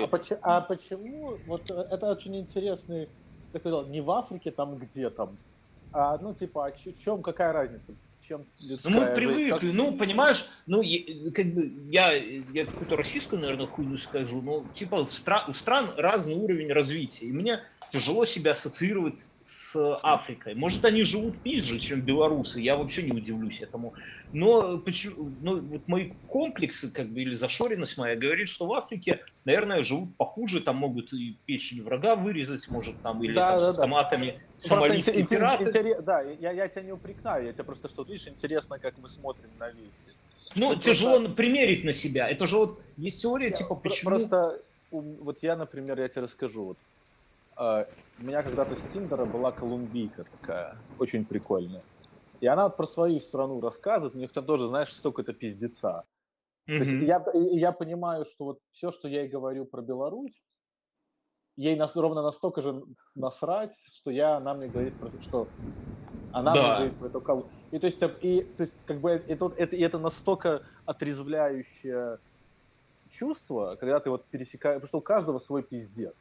И по ним нет, и то есть нет такого, что, то есть как бы да, понятно, что война, то есть война там, она ее там на первую полосу ставят не потому, что там Украина бедная, а потому что это, ну, большие новости, да, то есть даже там войну в Ираке освещали там на первых страницах, наверное, да, то есть как вот, и когда ты понимаешь, что, как я на это смотрю, то есть вот мы друг друга можем плюс-минус понять. Ты, конечно, Украина близка нам. Украина вот здесь вот, получается, что у нас из Украины. Да, вот я, например, никаких таких вот каких-то... Я понимаю это как-то, я понимаю это как-то эмоционально, но у меня нет такой культуры. То есть я в Киеве был один раз. То есть я за пару месяцев я уехал в Америку.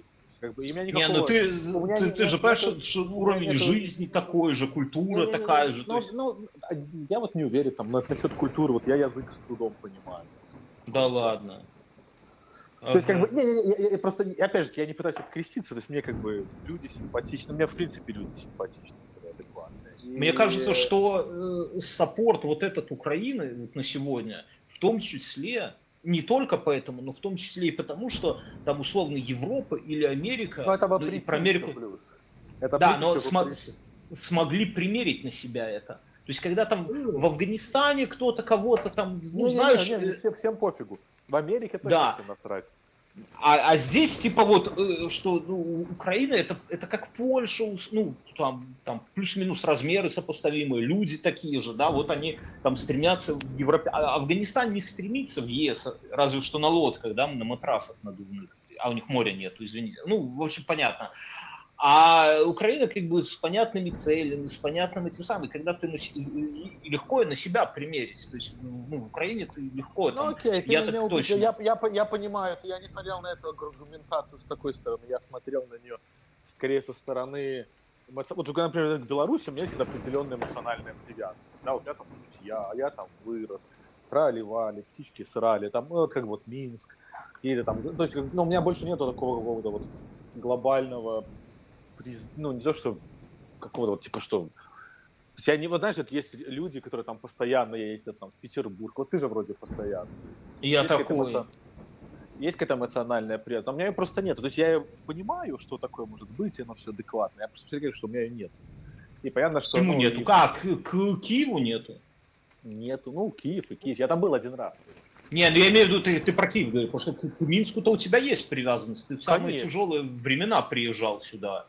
Ну, да, как бы, это на самом деле такая серьезная херня, потому что вот, когда я был в Беларуси, ты приезжал, я такой, ну, знаешь, типа, что, ну подумаешь, приехал и приехал, да? А когда я сейчас из Вильнюса и сам туда еду и думаю, блядь, вот я приехал, а там прямо на границе раз в наручники и лет на 5 и отъехал, да? То как бы я понимаю тебя уже, да? То есть вот с этой стороны, поэтому, ну, как бы это такое. У нас принято... Я не знаю, спасибо за такой комментарий, я на него так не смотрел, кстати, с такой стороны практически никогда на эту поездку. Но это интересно, что это так выглядело со стороны для других людей. Я никогда не ставил... Самоцелью этого не было такого. Не, ну просто, живя в Минске, тебе, ну, мне казалось, ну, кажется, что все норм. Ну, понятно, что пиздец, но при этом норм. И когда люди там боятся ехать в Минск, я такой, типа, блядь, вы чё, ребята, тут никого на улицах не хватает, типа, все нормально, там кабаки забиты. А вот поживя, вот я два месяца пожил в Вильнюсе, и надо было в Минск ехать, и такое, не очень приятное чувство. Не, да, понятно? Уровень свободы абсолютно. Ну да, так, да. Очень, очень давящая жизнь вот в этих странах. Вот чем Америка хороша, здесь очень много... свободы такой, определенной какой-то такой. Но лучше и лучше становится в каких-то местах. Но в каких-то местах становится хуже. Поэтому, ну, мне лично, вот мне в моем лайфстайле, мне прям норм. Кому-то, наверное, хуже, кому-то лучше. Я не знаю. А что ты в Европу не переедешь? Слушай. Потому что у меня 2 детей, которых я очень сильно люблю. Ну, к ним ты можешь летать. Ну, можешь летать, но не налетаешься. Как бы это дорого все очень. Здесь, ну, смотри, у меня очень нормальный расклад, то есть я подрос в карьере, то есть мне становится лучше, у меня, видишь, начинаются появляться какие-то надежды на какие-то вот эти прошлые, ну, заслуги, вот то, что я тебе... Ну, то есть, я намекаю, приехал бы ты в Литву. Зачетка начинает работать наконец-то, вот 10-12 лет жизни здесь, и как бы, и мне, в принципе, моя жизнь вполне себе устраивает. И я ничего не особо менять не хочу, потому что рент у меня относительно недорогой, за который я получаю все, что мне нужно получать, то есть, допустим, там стирка здесь. То есть я жил в Манхэттене, хрен бы у меня было бы, да, посудомойка и стирка. Я такая хуйня, что мне руками западло делать. Бля, я без посудомойки живу, и да, ужасно, каждый день. С ребенком это еще. Это страдание и ненависть к тем, у кого она есть. Да, да, братан, я тебя понимаю. И причем и измельчителя нету отходов. И, блядь, это... Вы так об этом говорите, как будто вы постоянно занимаетесь домашним бытом. Вы занимаетесь постоянно домашним бытом? Ну, я живу... прямо сейчас, можно сказать. Я живу один, да, то есть мне больше некому заниматься домашним. Научи собаку вылизывать тарелки, знаешь, раньше из деревня опустил, и все, и тарелка чистая. Вот, то есть как бы... Так. Подожди, о чем-то мы говорим? Ну так вот, поэтому про войну, про это все. Ну... А если твои акции выстрелят, ну, в какой-то момент, все ведь идет к тому, ну, давай, поправь меня, но я думаю, я угадаю, что чтобы в какой-то момент, ну, типа, уже и не работать, да? То есть, я хочу, это ультимативный гол. Я тебя понимаю, я понимаю, почему ты завязал с подкастами, потому что лучше... Так, скажи, я про другое. Если такой момент настанет, ты уедешь из Америки? Или, ну, ты типа, ты можешь жить в любой цивилизованной стране? Это очень, очень хороший вопрос. Все вопрос в том, сколько на руках у тебя живых денег, с которыми ты можешь честно, комфортно сказать, что типа все. Потому что я могу остаться здесь, но я могу типа работать там, просто делать какой-нибудь консалтинг. Ну, типа так, для скуки, чтобы.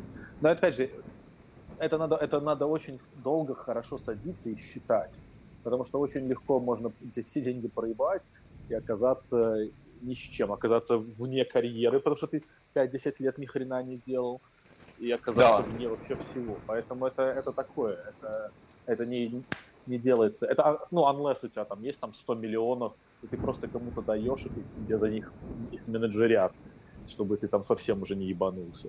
Знаешь, у нас с Мюном насчет миллионов, я вспомнил, что я хотел сказать. Ты когда сказал про акции и доход, про там, ну, условно, что у тебя не будет миллиона, да, вот у меня было много друзей, мы сегодня про друзей говорим, да, ну, там, сколько-то из них умерло, там, ну, наверное, даже не четверть, меньше сильно, но у нас был договор с друзьями, что мы, когда нам было по 16 лет, вот я там, Мюнхгаузен, еще там мои кореша наши, что как только первый из нас, кто заработает $1 миллион, да, должен всем остальным купить по Харлей Дэвидсону.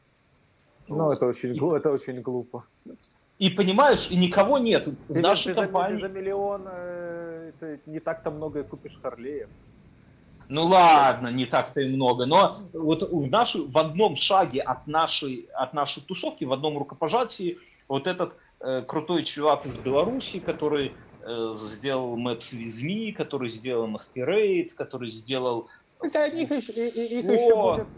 будет еще очень много, потому что это для Беларуси это все только движуха только начинается. Нет, для Беларуси уже все закончилось. Слушай, извини, это все начиналось.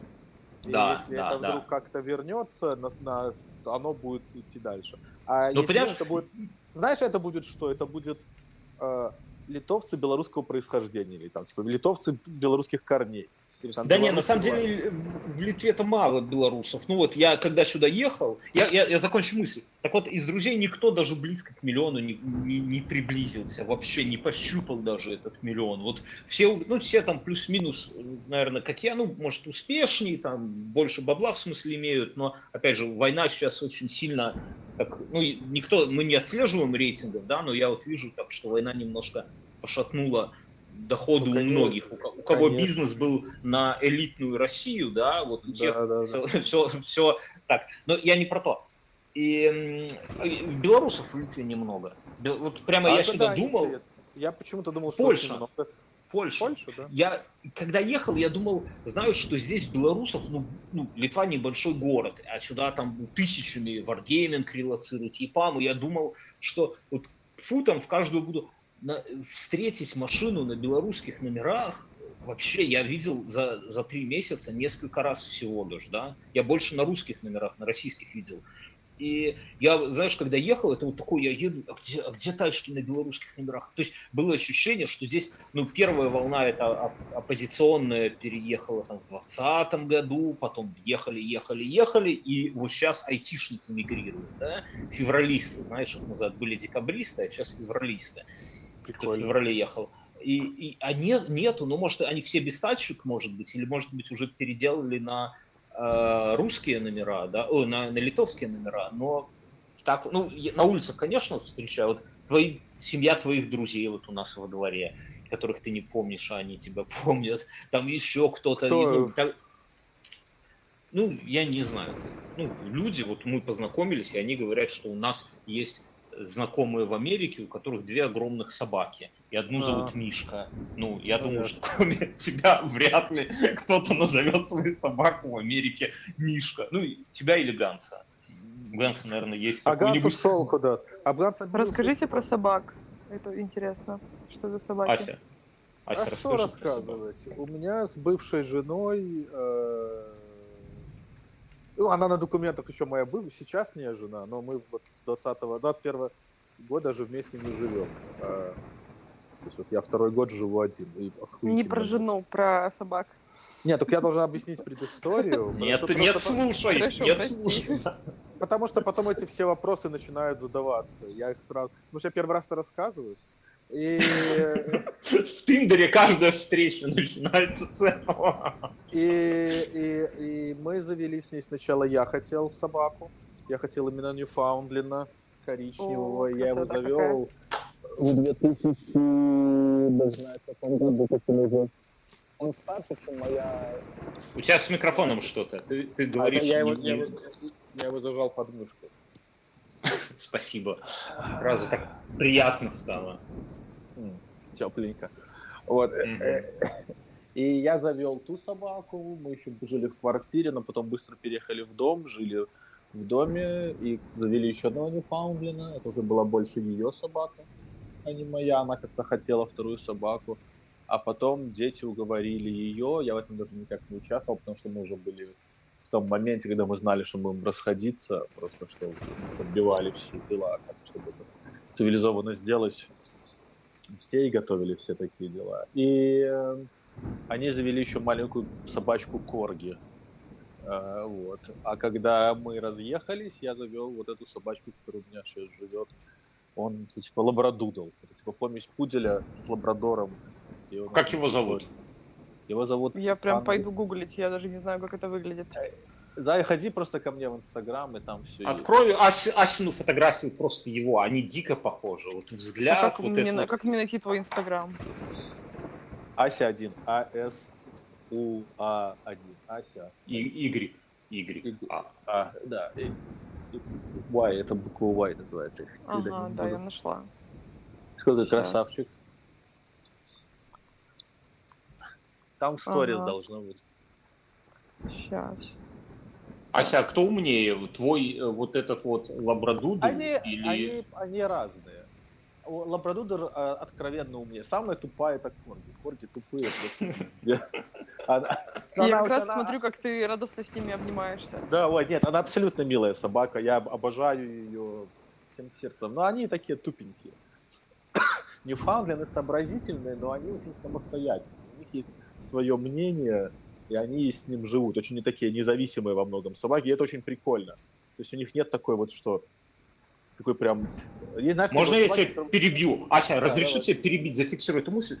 К нам присоединился Сергей, у которого вчера была свадьба, друзья. Во второй раз, Ася, тебе... Вот это просто... А так, такая красивая, я видел его в Инстаграме, такая красивая. Вообще, да, я смотрю, что за редикюль. Я вначале не понял, почему Сергей пришел с редикюлем, думал, там, наверное, деньги для жены, знаешь, выкуп, вот эти все монетки по рублям, а потом понял, что это косплей Леона, да, и, блядь, это круто, это, прям. Это тратить Сергея... маленьких девочек.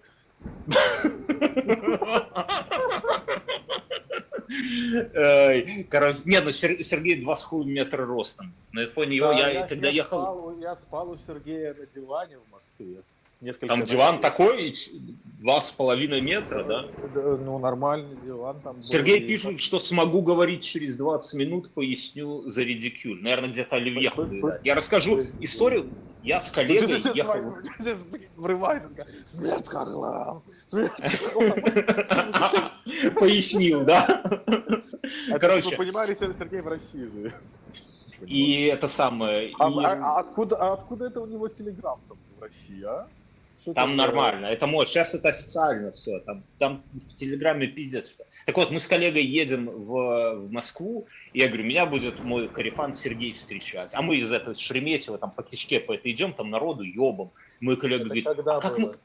Это давно, это там типа 2 года назад или 3. Я говорю, а как он, коллега говорит, а как мы его узнаем? Я говорю, не ссы, мы его узнаем. Идем, и над всеми возвышается такая дылда, знаешь, там 2 метра ростом, в яркой леопардовой кепке.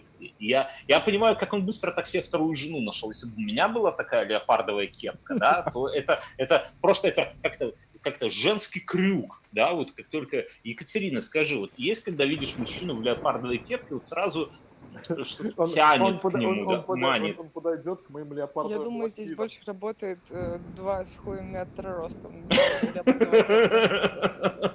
Нельзя так говорить. Мы с Асей невысокие, поэтому это очень обидно.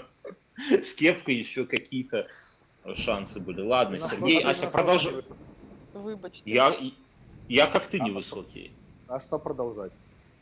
Ты про собак рассказывал. Ну, я думал, Сергей тут с пьяным каким-нибудь тамадой ворвется. Второй день свадьбы как-никак, раз он не врывается. Вот, про ум собак. А Шарик очень умная собака. Но ему самому не повезло, потому что мне его западло дрессировать. Ну, я ему там мячик кидаю. Но он при этом очень такой... Вот он не от меня не отходит. Вот реально, за мной, я иду в туалет, он приходит ко мне в туалет ложиться. Но он чувствует, что ты его как бы, ну, вот спас, ну, не спас, как-то взял из более плохого места. Ну, нет? Наверное, я не знаю, ну, как бы ему здесь очень хорошо живется. То есть он ухожен, нагулен, он общается с огромной толпой разных детей, с моими детьми, с, там, еще с какими-то детьми. И это, то есть, ему по кайфу. То есть он такой, ему было бы вот охеренно, этой собаке было бы жить в нормальном доме, где там было двое-трое детей и еще там... Подари его Гансу. Нет, у Ганса там такие рабочие плешивые собаки такие. Они, он их явно унижает. У них по какому-нибудь там... Есть у собак какая-нибудь раса там? Вот он по какому-нибудь расовому собачьему признаку. Какие-то у него овчарки, да, битые? Я думаю, что Ганс всех унижает. Я недавно отжала у друзей собаку. Отжала? А они что? Ну ладно, не отжала, взяла в аренду. И ну, что? Я приехала в Алмату, у меня есть друзья, у них двое детей, трое собак и кошка. Вот. И у них есть чудесный бультерьер. Я, как я только приехала, я месяц жила у них. И у нас с этим бультерьером такая любовь, что я просто решила наобум попросить отпускать, потому что, типа, ребята, может быть, он поживет какое-то время со мной? Вот, я слушай, а бультерьер... А чё бы нет? Это ж опасная собака, ну, типа, ну, может... У него такой характер, он вообще это самый добрый из вообще всех возможных. Да, блин, как-то стрёмно. Я боюсь вот тех, кто может себя убить. Я вот коров боюсь, лошадей и всяких таких вот собак. Я, вот, ну, не знаю, вот у меня лично. Вот когда корги, да, то понимаешь же, что он, ну, укусит тебя за пятку. Или вот асины эти, ньюфаундленды, да, ну, что он с тобой сделает, ну... А вот бультерьер прямо... Я вот сейчас фотку от... Ух, блин! Не, ребята. У него на глазах по лицу видно, что я сейчас тебя съем. Сергей, это... Ты просто ты не понимаешь... Это ты понимаешь, откуда это вообще идет? Это она одинокая девушка в Алматы. Это не собака, это средство самообороны. Понимаешь, как бы... Муж воюет в Украине. А у меня была такая знакомая, кстати. Она завела себе... А она девушка честная, порядочная, и она себя... Это ты это ходишь, понимаешь, это как вот у нас люди ходят с оружием наперевес. Да. А так она будет таким бультерьером ходить, чтобы, типа, чуваки, fuck off. Угу. Типа, и... Так что... У меня такая, кстати, знакомая была. Она вот именно завела себе огромную овчарку в однокомнатную квартиру, потому что ей как-то... Ну, это давно было еще, может, тогда на улицах, ну, типа, знаешь, какие-нибудь гопники могут доебаться, еще что-то, и она вот завела себя в овчарку из таких соображений. Ну, так что такое вполне... Ну, мне кажется, что это такая странная херня, если честно. Ну, из-за того самого. Не знаю. Я похвастаться хотела, собственно, что у меня получилось. Так, да, так мы хвалим. Мы хвалим. Да. Очень продумано на многих левелах.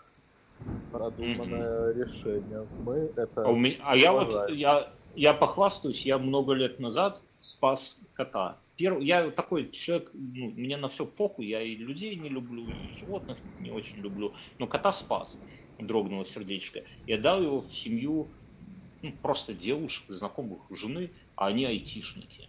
И они... В смысле, ты с улицы его просто подобрал, или ты его спас, да. Если он умирал? Не с улицы. Не, он не умирал. Он такой нахальный педрила был, что он за мной увязался в лифт, а потом в квартиру. И а у меня уже была кошка, и моя кошка его как-то не взлюбила. И мне, откровенно, вторая кошка не нужна, но выгнать тоже... Ну, он бля, настолько милый, сука. И мы его отдали в семью вот, жены, друзей, как бы на время, и как-то он там... В итоге он оказался в семье айтишника. И этот жирный пидор живет лучше, чем я теперь, да? Он просто, ну, понимаете, вот, вообще в семье... Он жрет, что хочет, он кайфует. И они переехали в Литву, и он сейчас живет где-то вот недалеко от меня, и я очень хочу... Я наблюдаю за ним в Инстаграме, его Инстаграм популярнее, чем мой. Вот, и я хотим к нему заехать в гости, и я ему в лицо скажу: пидор, все, что у тебя есть, благодаря мне, собственно говоря. Вот, так совпало. Сергей, привет. Привет, ребята, меня ваша трансляция застала прямо в метро. Горько! Горько! С кем? Горько! Если рядом нет, все нормально. Целуй кого-нибудь там рядом. Так она же больше... Каких усилий мне стоило организовать свою свадьбу так, чтобы никакой мудак во время пьянки не орал вот горько и так далее. Горько! Сыновей! А что такое? А что кричали там? Слава России или что? Слава КПСС, лучшие такие же месячные. Нет, нет, я нарочно устраивал свою свадьбу таким образом, чтобы не было вот этих вот всех традиционных кринжовых моментов с голубями. Сколько бабла подарили? Сколько бабла подарили? Скажу так, если про кринжовый момент отбилось. А покажи мне человека, у которого хоть раз свадьба отбивалась. У меня, я второй раз, когда женился, расходы были... Кто бы мог... А это, кстати, неплохая идея для стартапа, вот именно организация... Да, мне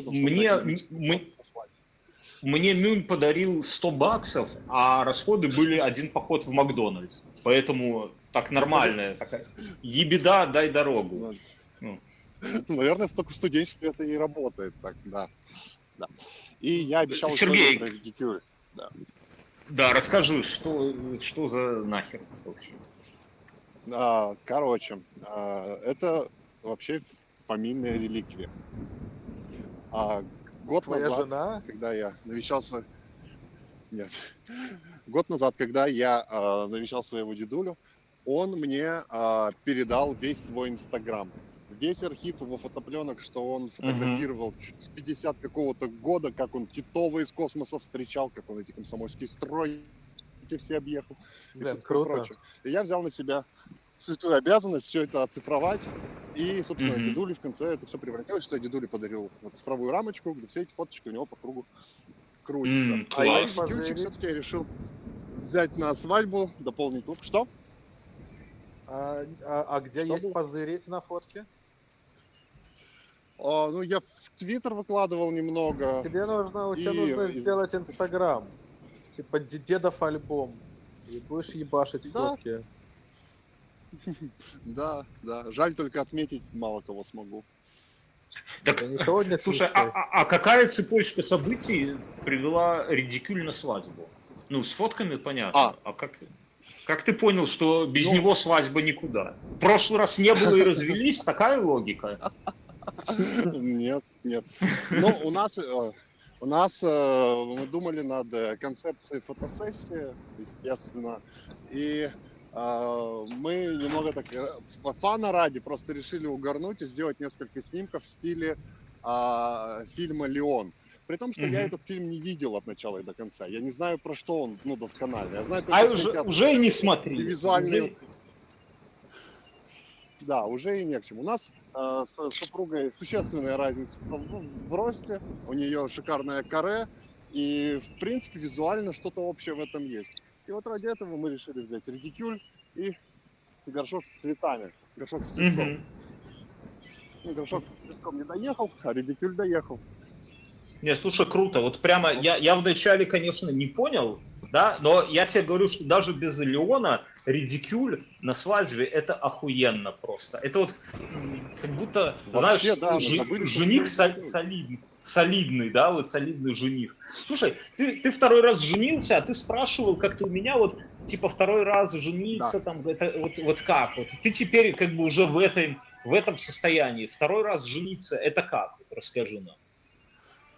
Второй раз жениться — это лучше, чем первый. Первый брак сразу ощущается как такой тренировочный, демонстрационный. И много полезного, конечно, я из этого брака получил. И сейчас тащу во второй, разумеется. Что забавно, когда я слышал ответом на этот свой вопрос, и вот на твоем спиче про то, с назидания молодым и советы опытного старца, накручивающего ус, в этот момент у нас как раз разгорался скандал на тему предстоящей свадьбы, все были на нервах и так далее. Короче, твой ответ я не дослушал и знатно так поскандалил. Было весело. Все ясно. Сергей, а вот объясни, а нафига вообще жениться? Вот что просто не жить там? Ну, то есть зачем этот штамп в паспорте? В чем смысл? В чем сакральный? Это же никаких... Никаких это же бенефитов даже, не финансовых, никаких это не дает. У вас там поди. Разумеется, но это все социальное давление. Семьи задолбали этим идиотским вопросом, это раз. А второе, да. А почему, кому какая разница? Ну, вот, что значит семьи задолбали? Вот, как это? Знаешь, как вот в этом мемчике, ебитесь. такое ощущение, что все просто ждут, не дождутся вот этих вот внучков и внучат. Вот это вот раз. Теща вместо «привет» спрашивает «когда?». Понимаешь? На 100-й раз. Как охуенно, что у меня нет таких отношений. И как бы, чтобы не ответить на этот вопрос.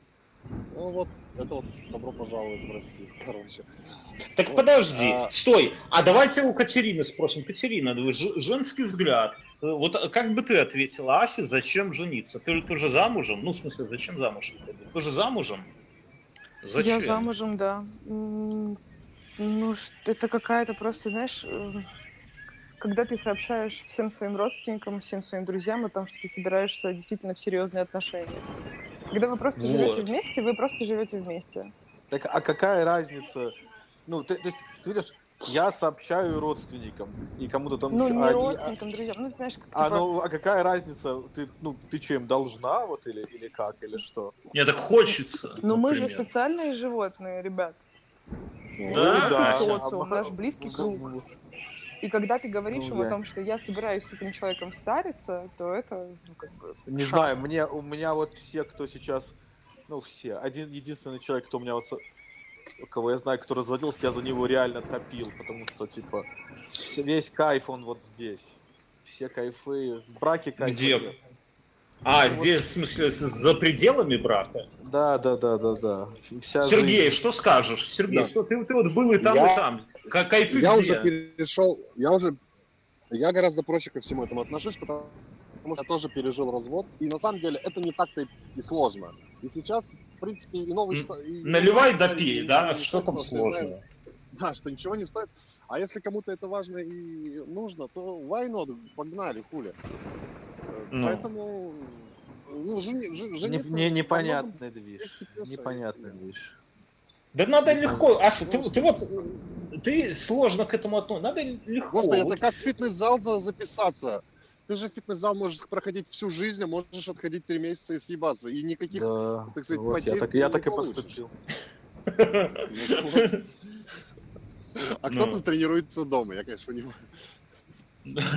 Не, ну да, на самом деле, что, ну, господи, женился и женился, развелся и развелся, потом опять женился, и опять развелся, женился. Я буду очень, я не думаю, что, ну, я понятно, что сейчас, это я сейчас так говорю, но у меня даже в мыслях нету, даже, я не вижу даже ни единой причины для этого поступка. Ты просто не встретил ту самую. Нет, просто тот... Просто уровень свободы, который ты имеешь, он настолько окрыляет. То есть, вот, могу собраться, мне не надо ни с кем ни о чем договариваться. Захочу, поеду отдыхать. Захочу, не поеду отдыхать. Захочу, заведу собаку. Захочу там. То есть абсолютно тебе не нужно считаться ни с чем мнением. Вот я себе... Это, знаешь, это как iPhone Way, да, вот есть свобода Android, извини, что в эту тему скатываюсь, есть свобода андроидов, хочешь такой виджет на этот самый, хочешь секой, хочешь такую тему, хочешь... Нет, а есть iPhone, и там все пиздато, ну, условно, да, и... Так вот, Ася, вот у меня ты же недавно, наверное, развелся, насколько это там, 2 года, типа? Я даже ничего не развелся, я просто 1,5 года живу отдельно. Ну, так это же еще недостаточно времени, мне кажется. Ну, типа, не переболелась. Недостаточно времени для чего? Еще можно звонить и дышать в трубку. Не, ну для того, чтобы вот эта свобода тебя немножко подзаебала. Ну, когда ты так-то опираешься только на себя, а так у тебя есть возможность получать поддержку от другого человека. Это же заебись. Так а зачем мне нужна от них поддержка какая-то?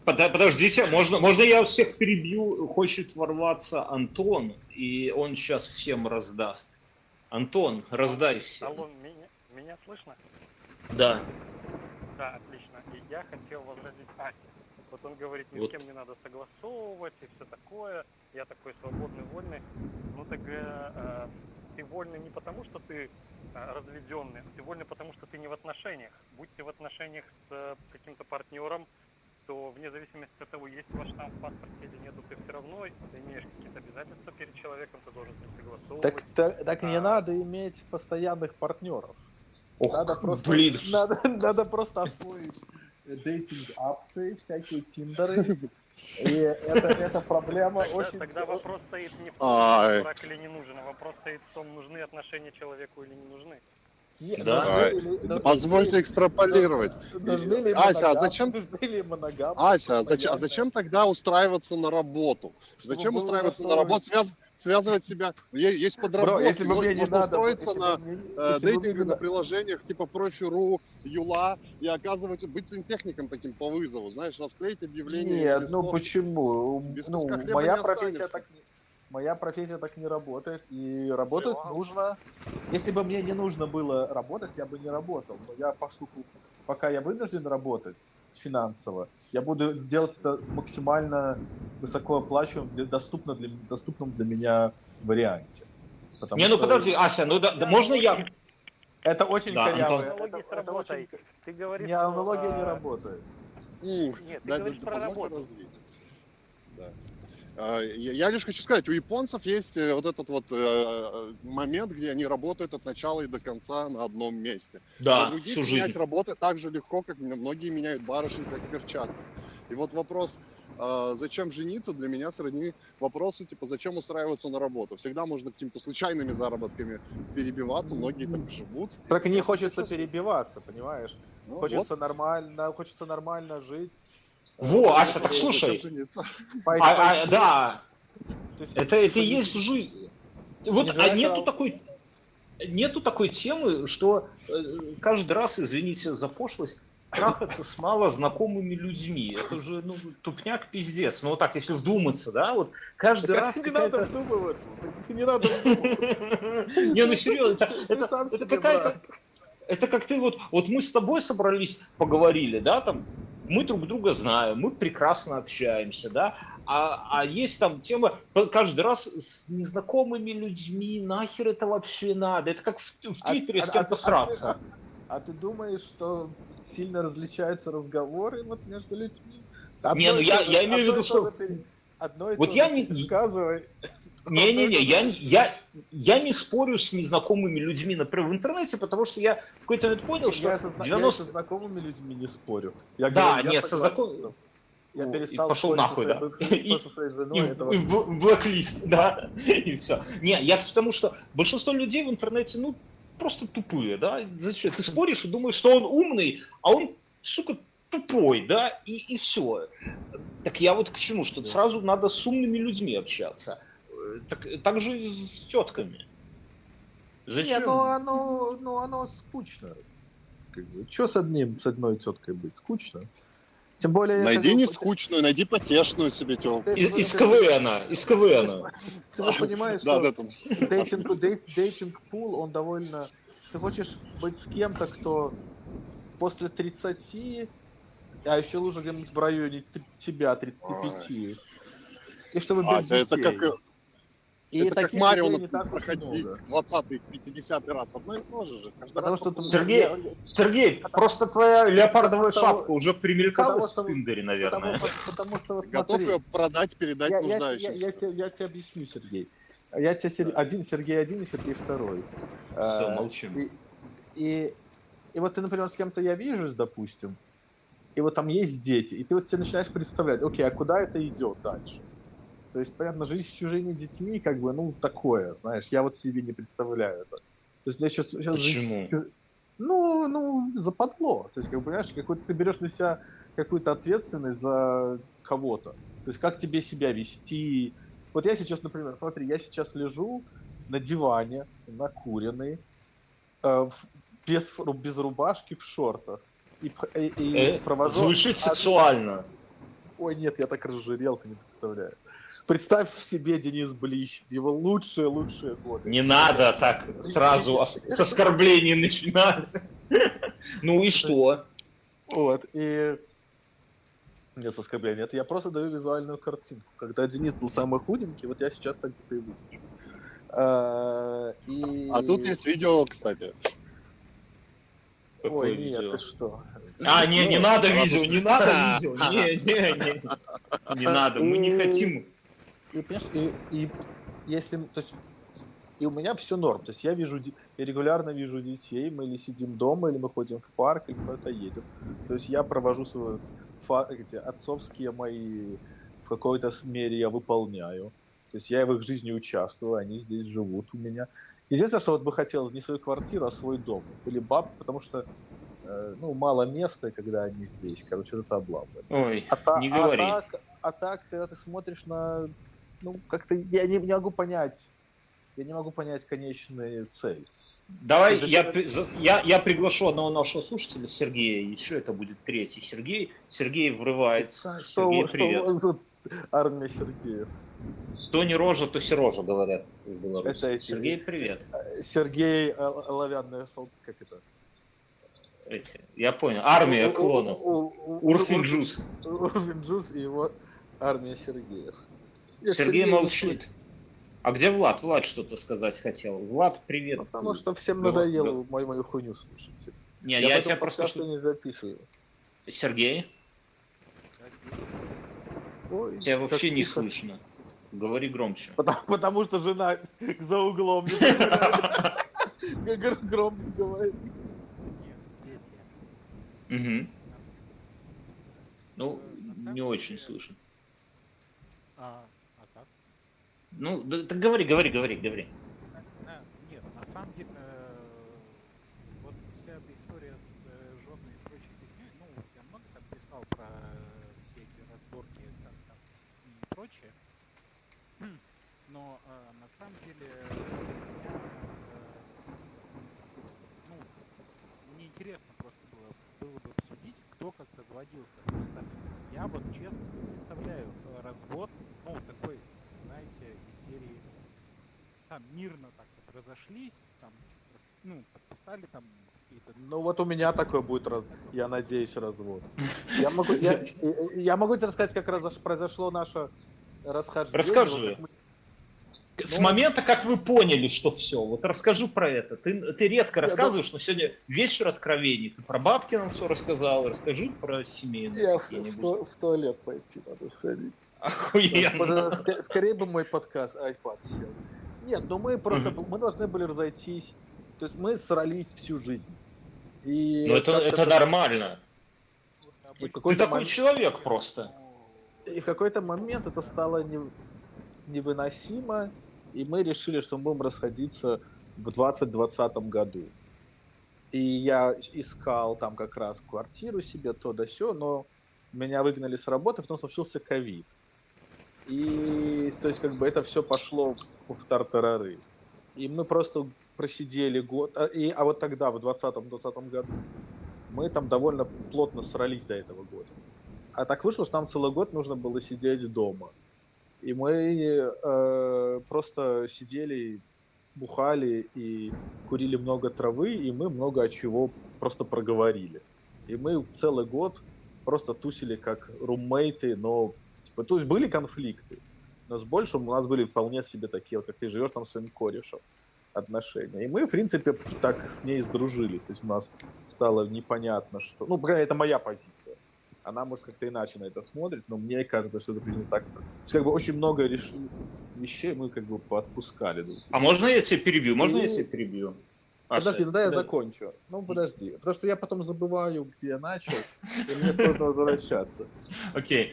У меня же отсутствует краткосрочная память, ты понимаешь? Это как у рыбки аквариумной. У меня рам очень ограничен сейчас. Все, ты сейчас собьешься и пизда, давай. Я тебя предупреждал. И о чем я говорю? Вот, и потом я начал здесь жить один. И из моей жизни пропали постоянные конфликты, из нее жизни пропали постоянные конфликты. И каждый просто занимается своим делом, при этом у нас, как бы, наши дети, мы занесли. Дети, типа, такие, как же было бы прикольно вместе всем поехать отдыхать. Я говорю, дети, это же в этом же и прикол, что мы вместе не живем, что вы получаете вдвое больше этих отпусков, то есть отпуски с папой, отпуски с мамой. Ну, это с таким каким-то юмором и просто человечностью к этому нужно относиться и просто постараться максимально относиться. Хотя у нас обид каких-то и срачей, ну, хватало, и до сих пор это говно вылазит.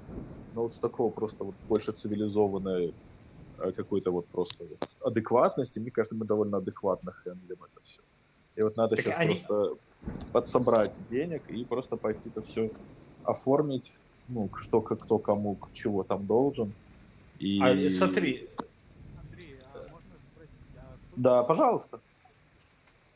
А? Сколько? Ну, не так много, но здесь... он... Там надо, ну, мне, я смогу это делать. Потому что по одной простой причине. У нас с ней одинаковая карьера, у нас с ней абсолютно одинаковый инком. И она, так а сколько? Она... Ну, процентов 35 будешь отдавать? Я не буду, потому что если бы она не... Я же не содержал ее. То есть мы содержали их. То есть я ничего не должен отдать. Ты же когда... Подожди, секунду, ты объясни, там это по закону или как это происходит? Есть калькулятор. Ты вбиваешь в калькулятор циферки. Есть условная Excel-ка. Ты вбиваешь в Excel-ку доход мамы, доход папы, обоюдные расходы. То есть, как бы, я, например, рент, мне же надо где-то жить, правда? Обоюдные расходы мы берем и смотрим, типа, где живут дети, туда-сюда, и кто кому должен деньги. И по этой цифре, формуле в штате Нью-Джерси ты вот это как бы дело утрясаешь. Это очень... Если у тебя нету... Потому, но это при том условии, что у нас тип развода, как это, обоюдное согласие, то есть никто ни от чего, ни от кого хочет, никто никому ничего не требует. Если, допустим, она от меня там требовала что-то, и я бы мог начинать что-то от нее требовать. Слушай, а можно тебя перебью? А если вдруг вот ты, твои акции, я за тебя волнуюсь больше всего, твои акции выстрелят, да, и ты станешь миллионером, ну, да? Придется до развода. Да. Половину придется, отдашь?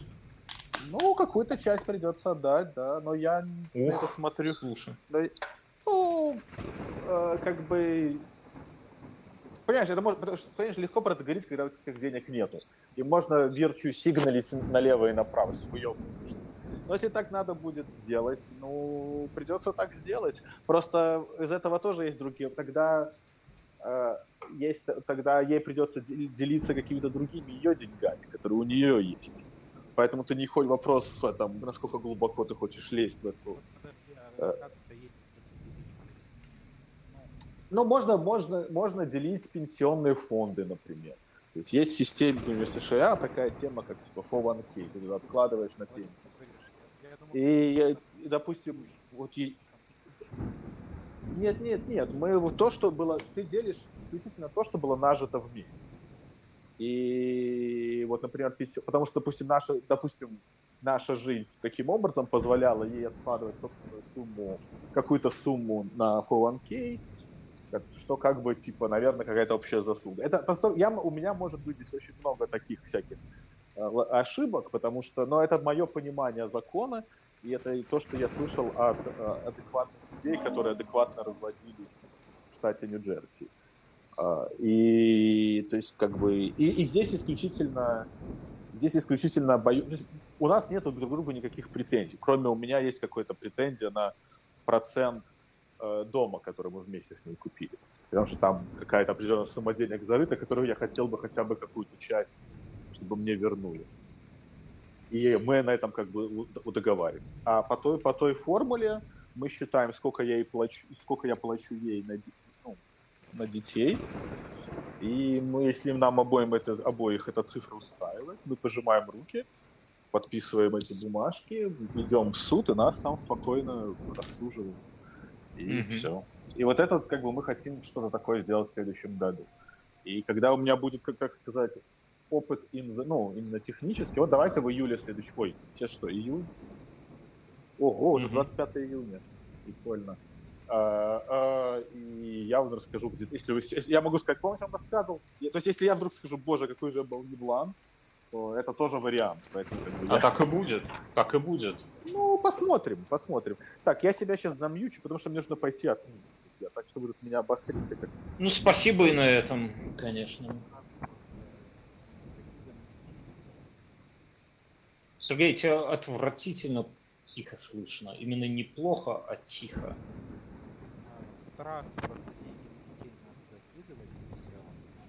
Ну да, наверное, такое можно делать.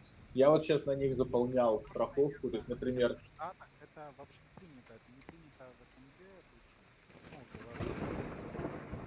Ну, как Штатах это нормальная история, когда ты просто бабки откладываешь детей именно на их счет, который открывается там, условно от раз в их 21 год, когда они просто выходят в 21 год нормальный там, колледж. Там надо проблема в том, что надо нет с чего заходить в такой траст, ты не можешь зайти с нулем. Так вот я тоже хотел сказать. Как бы Сергей меня не назвал. С нулем, с 10 000 уже можно зайти. Наверное, можно. А ты в Америке живешь, Сергей, да? Нет, я живу в России, но у меня есть и в Штатах, скажем так. Но ты просто такие адекватные вещи говоришь по местным меркам. То есть, понятно, да. Я знаю, как это работает. Просто далеко не все. Были бы бабки, я скажу так, потому что. Просто 10 000 на раз положительных детей — это лучшая, на самом деле, история, чем вот просто каждый месяц матери отдавать, которые не помогут, куда уйдут. Ну, это просто мое мнение. Это такое. Я тебе говорю, у меня нет... уродов сочтут, но вот, никто не сочтет уродом. Я со своим мнением абсолютно согласен и прекрасно его понимаю, потому что... Екатерина вышла из чата, поэтому никто не возразит от лица женщин. Тут логика такая, да. Слушай, Ася, я про другое. Ты постал уже? Это важно. Да. Великолепно. Я вот уже и ладошки помыл. Думала, Екатерина. Подожди. Сергей, который женился, который вчера женился, тут важно это самое. Он как-то отвертелся от вопроса развода. Я его понял. Он, то есть, нет, как бы людям прикольно жениться, я это понимаю. Для меня это, Я готов пояснить еще раз по поводу развода. Про развод расскажи. Да, развод — это так же просто, как и жениться. Если это так же просто, как уволиться с работы, проработав там 5, 10, 15, 20, 30 лет. Это жизнь, это бывает, и жизнь на этом не кончается. Поэтому... не в США. В США ты можешь так просто, есть моменты и в разводах, и в сменах работы после 15 лет. Есть нюансы.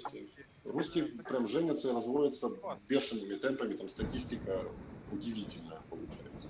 Так потому что они женятся не потому, что им нужно скрепить свои какие-то, а потому что они женятся, как Екатерина говорила, для друзей. Потому что для фоточек в Инстаграме, для сторис, для там хэштег Сережа плюс там, как ты уже называешь. Да, это не сложнее, чем семейный в Фейсбуке поставить. Да, и поэтому пропадает вот этот магия чудес. Типа, что, если ты можешь... То есть я к этому отношусь ровно так же, как и ты, по сути. Можно я вклинюсь со своим мнением? Я сейчас Андрея добавлю, но до этого дайте я скажу. Ася, ты когда говорил про жену, когда вы жили вместе, но уже пришли к тому, что разведетесь, но при этом жили как друзья вместе, да, какой-то период. Я на этом триггернулся, ведь по-честному, да. С женой с какого-то момента вы становитесь больше, друзья, чем какие-то, я не знаю, как слово подобрать, чем люди, которые испытывают друг другу какие-то там амур, там сюда. Вы очень хорошие, пиздец, как лучшие друзья, наверное, да. И получается, что разводясь, у тебя, как будто умирает друг. Вот мы сегодня про это говорили. У меня было наоборот, и я сейчас скажу, что мы с ней хорошо друг друга понимали всегда, но именно приятельствовать мы начали в последний наш год жизни. И еще где-то первых полгода жизни здесь. А сейчас, я тебе говорю, мы с ней иногда встречаемся, это уже абсолютно становится посторонним человеком. То есть, и это этот момент удивляет. То есть, я сначала первый раз такой... Да, конечно, можно. Да, секундочку еще я скажу, у всех по-разному проходит. Я, допустим, развелся после того, как понял, что мы, наоборот, стали чужими. Абсолютно.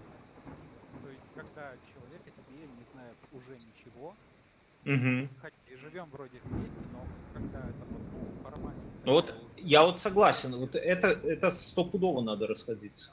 У нас какое-то шоу «Пусть говорят» превращается, да? Вы чувствуете? Есть эксперты какие-то. При этом... Я сейчас Андрея добавлю. Андрею есть что сказать. Андрей, привет. Слышно ли нас? Спасибо, слышу. Ну, дискуссия прошла в тот момент, когда было что добавить. Так ты ничего, мы вернемся к этому дискуссии. Благодарю. Я подожду. Я просто, знаешь, когда кто-то говорит, я чтобы не это самое, чтобы не вот Ася, у него, видишь, он страдает тем, что у него короткая память девичья, и поэтому я боюсь кого-то добавлять, чтобы сбить флоу. Вот. Окей. А я просто... с самого начала меня боялся добавить, потому что, видимо, забудет. Нет, с самого начала мы же никого не это самое как-то разогреться. Я хотел вот именно про это сказать, что в разводе, как мне кажется, да, вот именно самое такое печальное, это то, что ты, ну, как будто вот друга теряешь, да, вот, и он вроде как и жив, да, но при этом вот, как бы и умер, да, ну, я имею в виду в лице жены, например. А если вот так, как Сергей описал, что, типа, чужой человек, так, ну, вроде как и норм тогда, да. Вот и поговорили. Тишина. Вот и поговорили.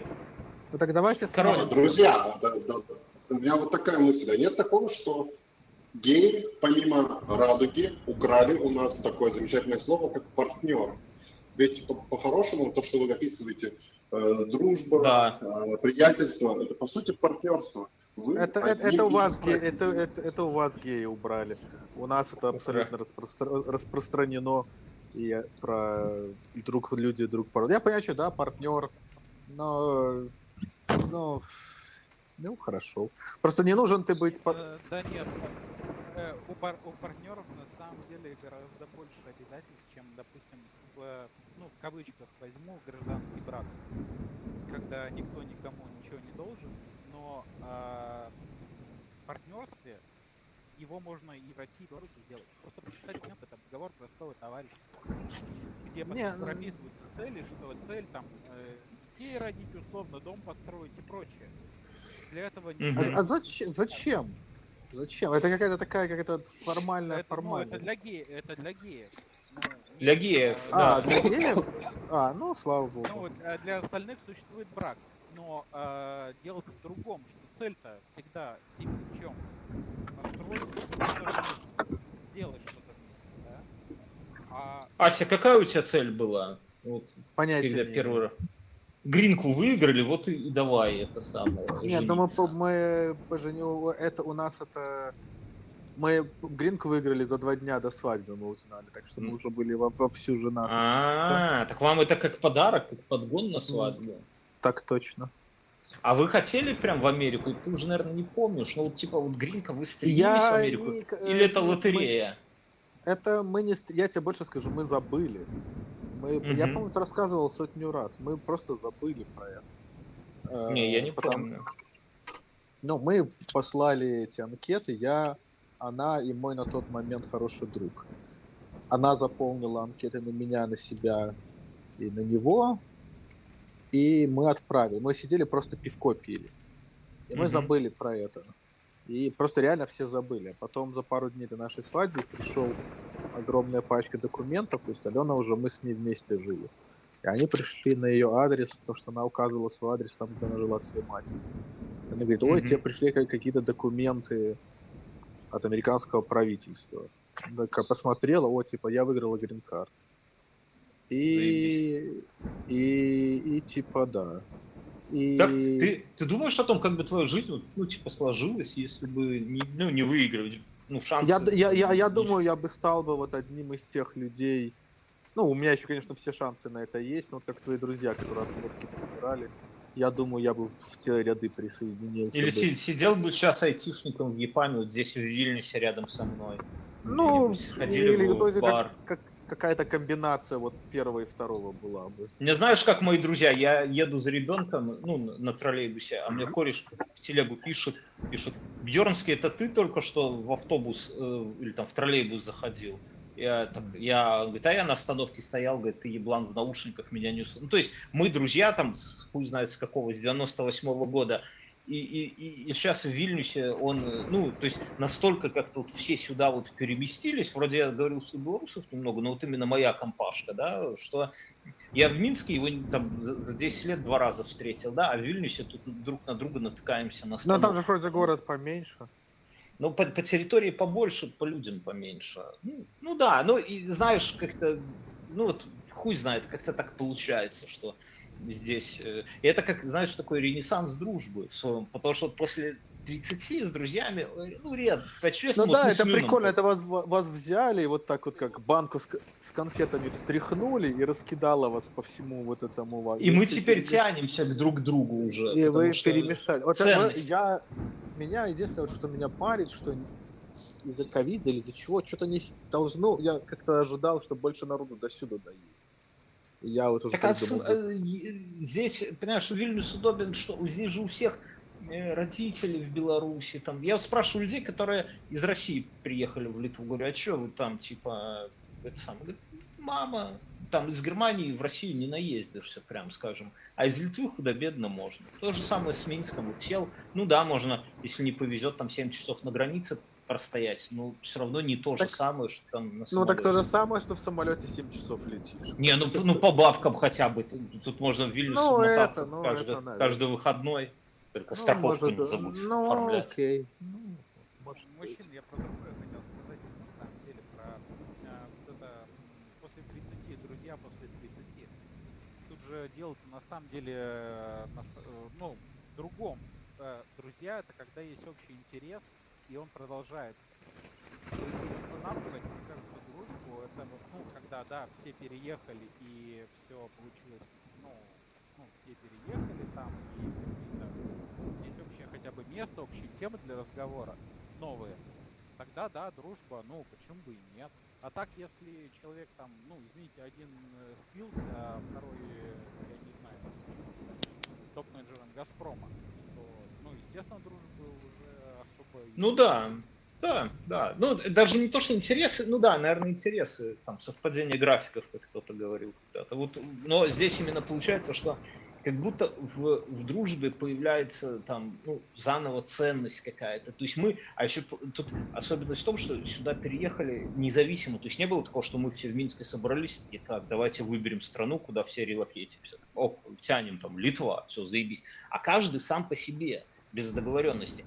И это прикольно, что ты узнаешь, что твои кореша, ну там плюс-минус, рассуждали там так же, как и ты, когда выбирали страну. Ну выбор-то есть, пожалуйста, и Грузия, там кто-то и в Казахстан, и куда только не едут. Но вот почему-то вы все вот, как бы, то, что вы вместе там, когда-то там условно пиздюками угорали по викингам и слушали там Бурзум, да, почему-то вот и на горизонте там 20 лет вы примерно одинаково там принимаете решения, хотя там, ну, вот как-то так совпадает. Это вот это прикольно, да, что вы и тут вместе, то есть одинаково на вещи, даже на выборы, ну, то есть, например, там, условно, там, на события в Беларуси 20-го у меня все друзья смотрели так же, как и я. На события в России, да, вот в войне, точно так же, все одинаково смотрят, но никто же не сговаривается, да, и нету такого, что мы обсуждаем, мы за год можем 1 раз встретиться, вот что-то пересечься, то есть нету такого, что мы варимся там прямо нет, друг потому дружку. Что прикол в том, одинаковые. Прикол в том, что у вас просто у всех все кардинально поменялось, то есть вы в жёлтом городе, новые деньги, новая вся херня.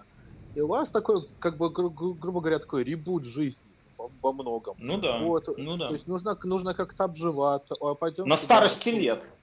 А потом давай здесь сходим. У тебя это как вот у вас просто пыль стряхнули, а потом, когда понимаешь, что ты не живешь там в ментовском государстве таком каком-то, когда ты просто чильней просто на улице себя чувствуешь.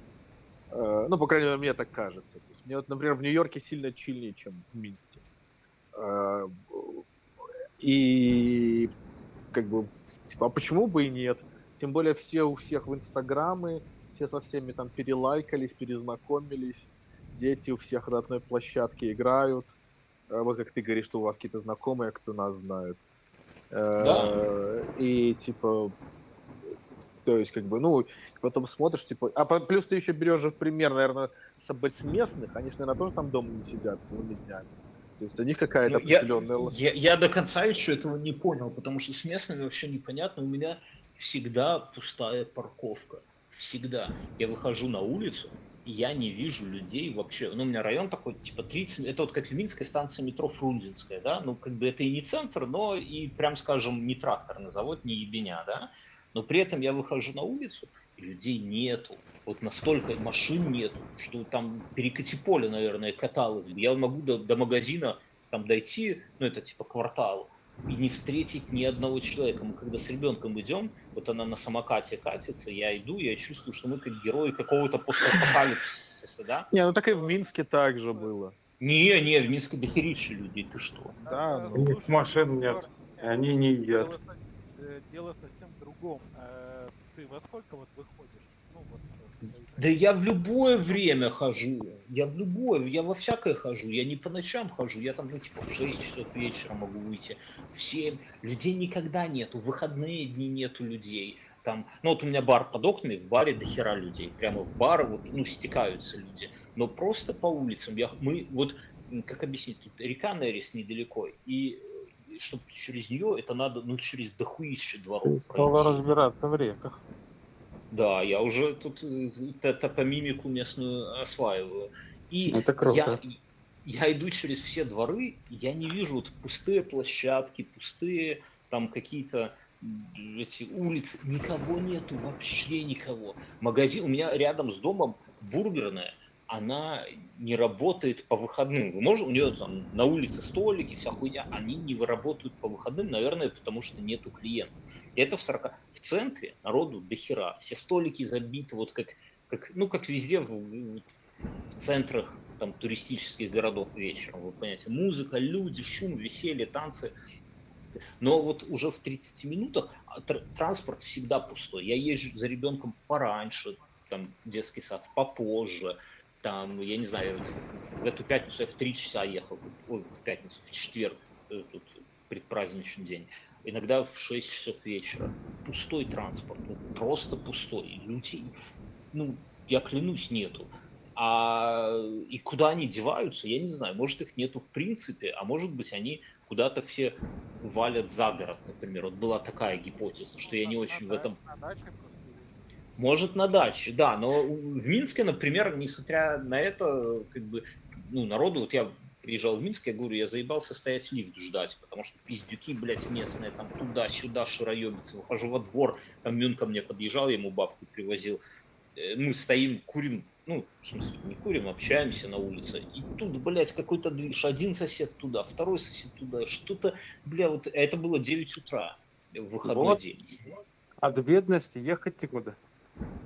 Ну, может быть, я не знаю, но, ну, как бы... Потому что в Иркутске, например, народ всегда выезжает где-то в 7 утра, то есть, ну, человеку вот, ну, нашего темпа работы... Возраста. Это непонятно возраста, а вот, ну, когда ты можешь приехать, ты понимаешь, что в 7 утра не обязательно выезжать, никакого образа особо нет. А они все выезжают, у них начинаются рабочие дни в 8, и в 5 они заканчивают. И потом спокойно теряют. И поэтому, это, ну, так, кажется, это больше не совпадение какой-то крайности. Вот это... Нет, так у меня точно так же. Не-не-не, я в 7:30 уже сижу у себя в кабинете, уже работаю в 7:30 утра. А вы в офис ездите? Да, обязательно офис. Ну, а прикинь, я 2 года на удаленке сидел. Это опять глажу белые рубашечки каждое утро, это в 6:30 я будильник у меня, там завтрак. Влад, привет. Да. Ты... Я мудак и иммигрант, да?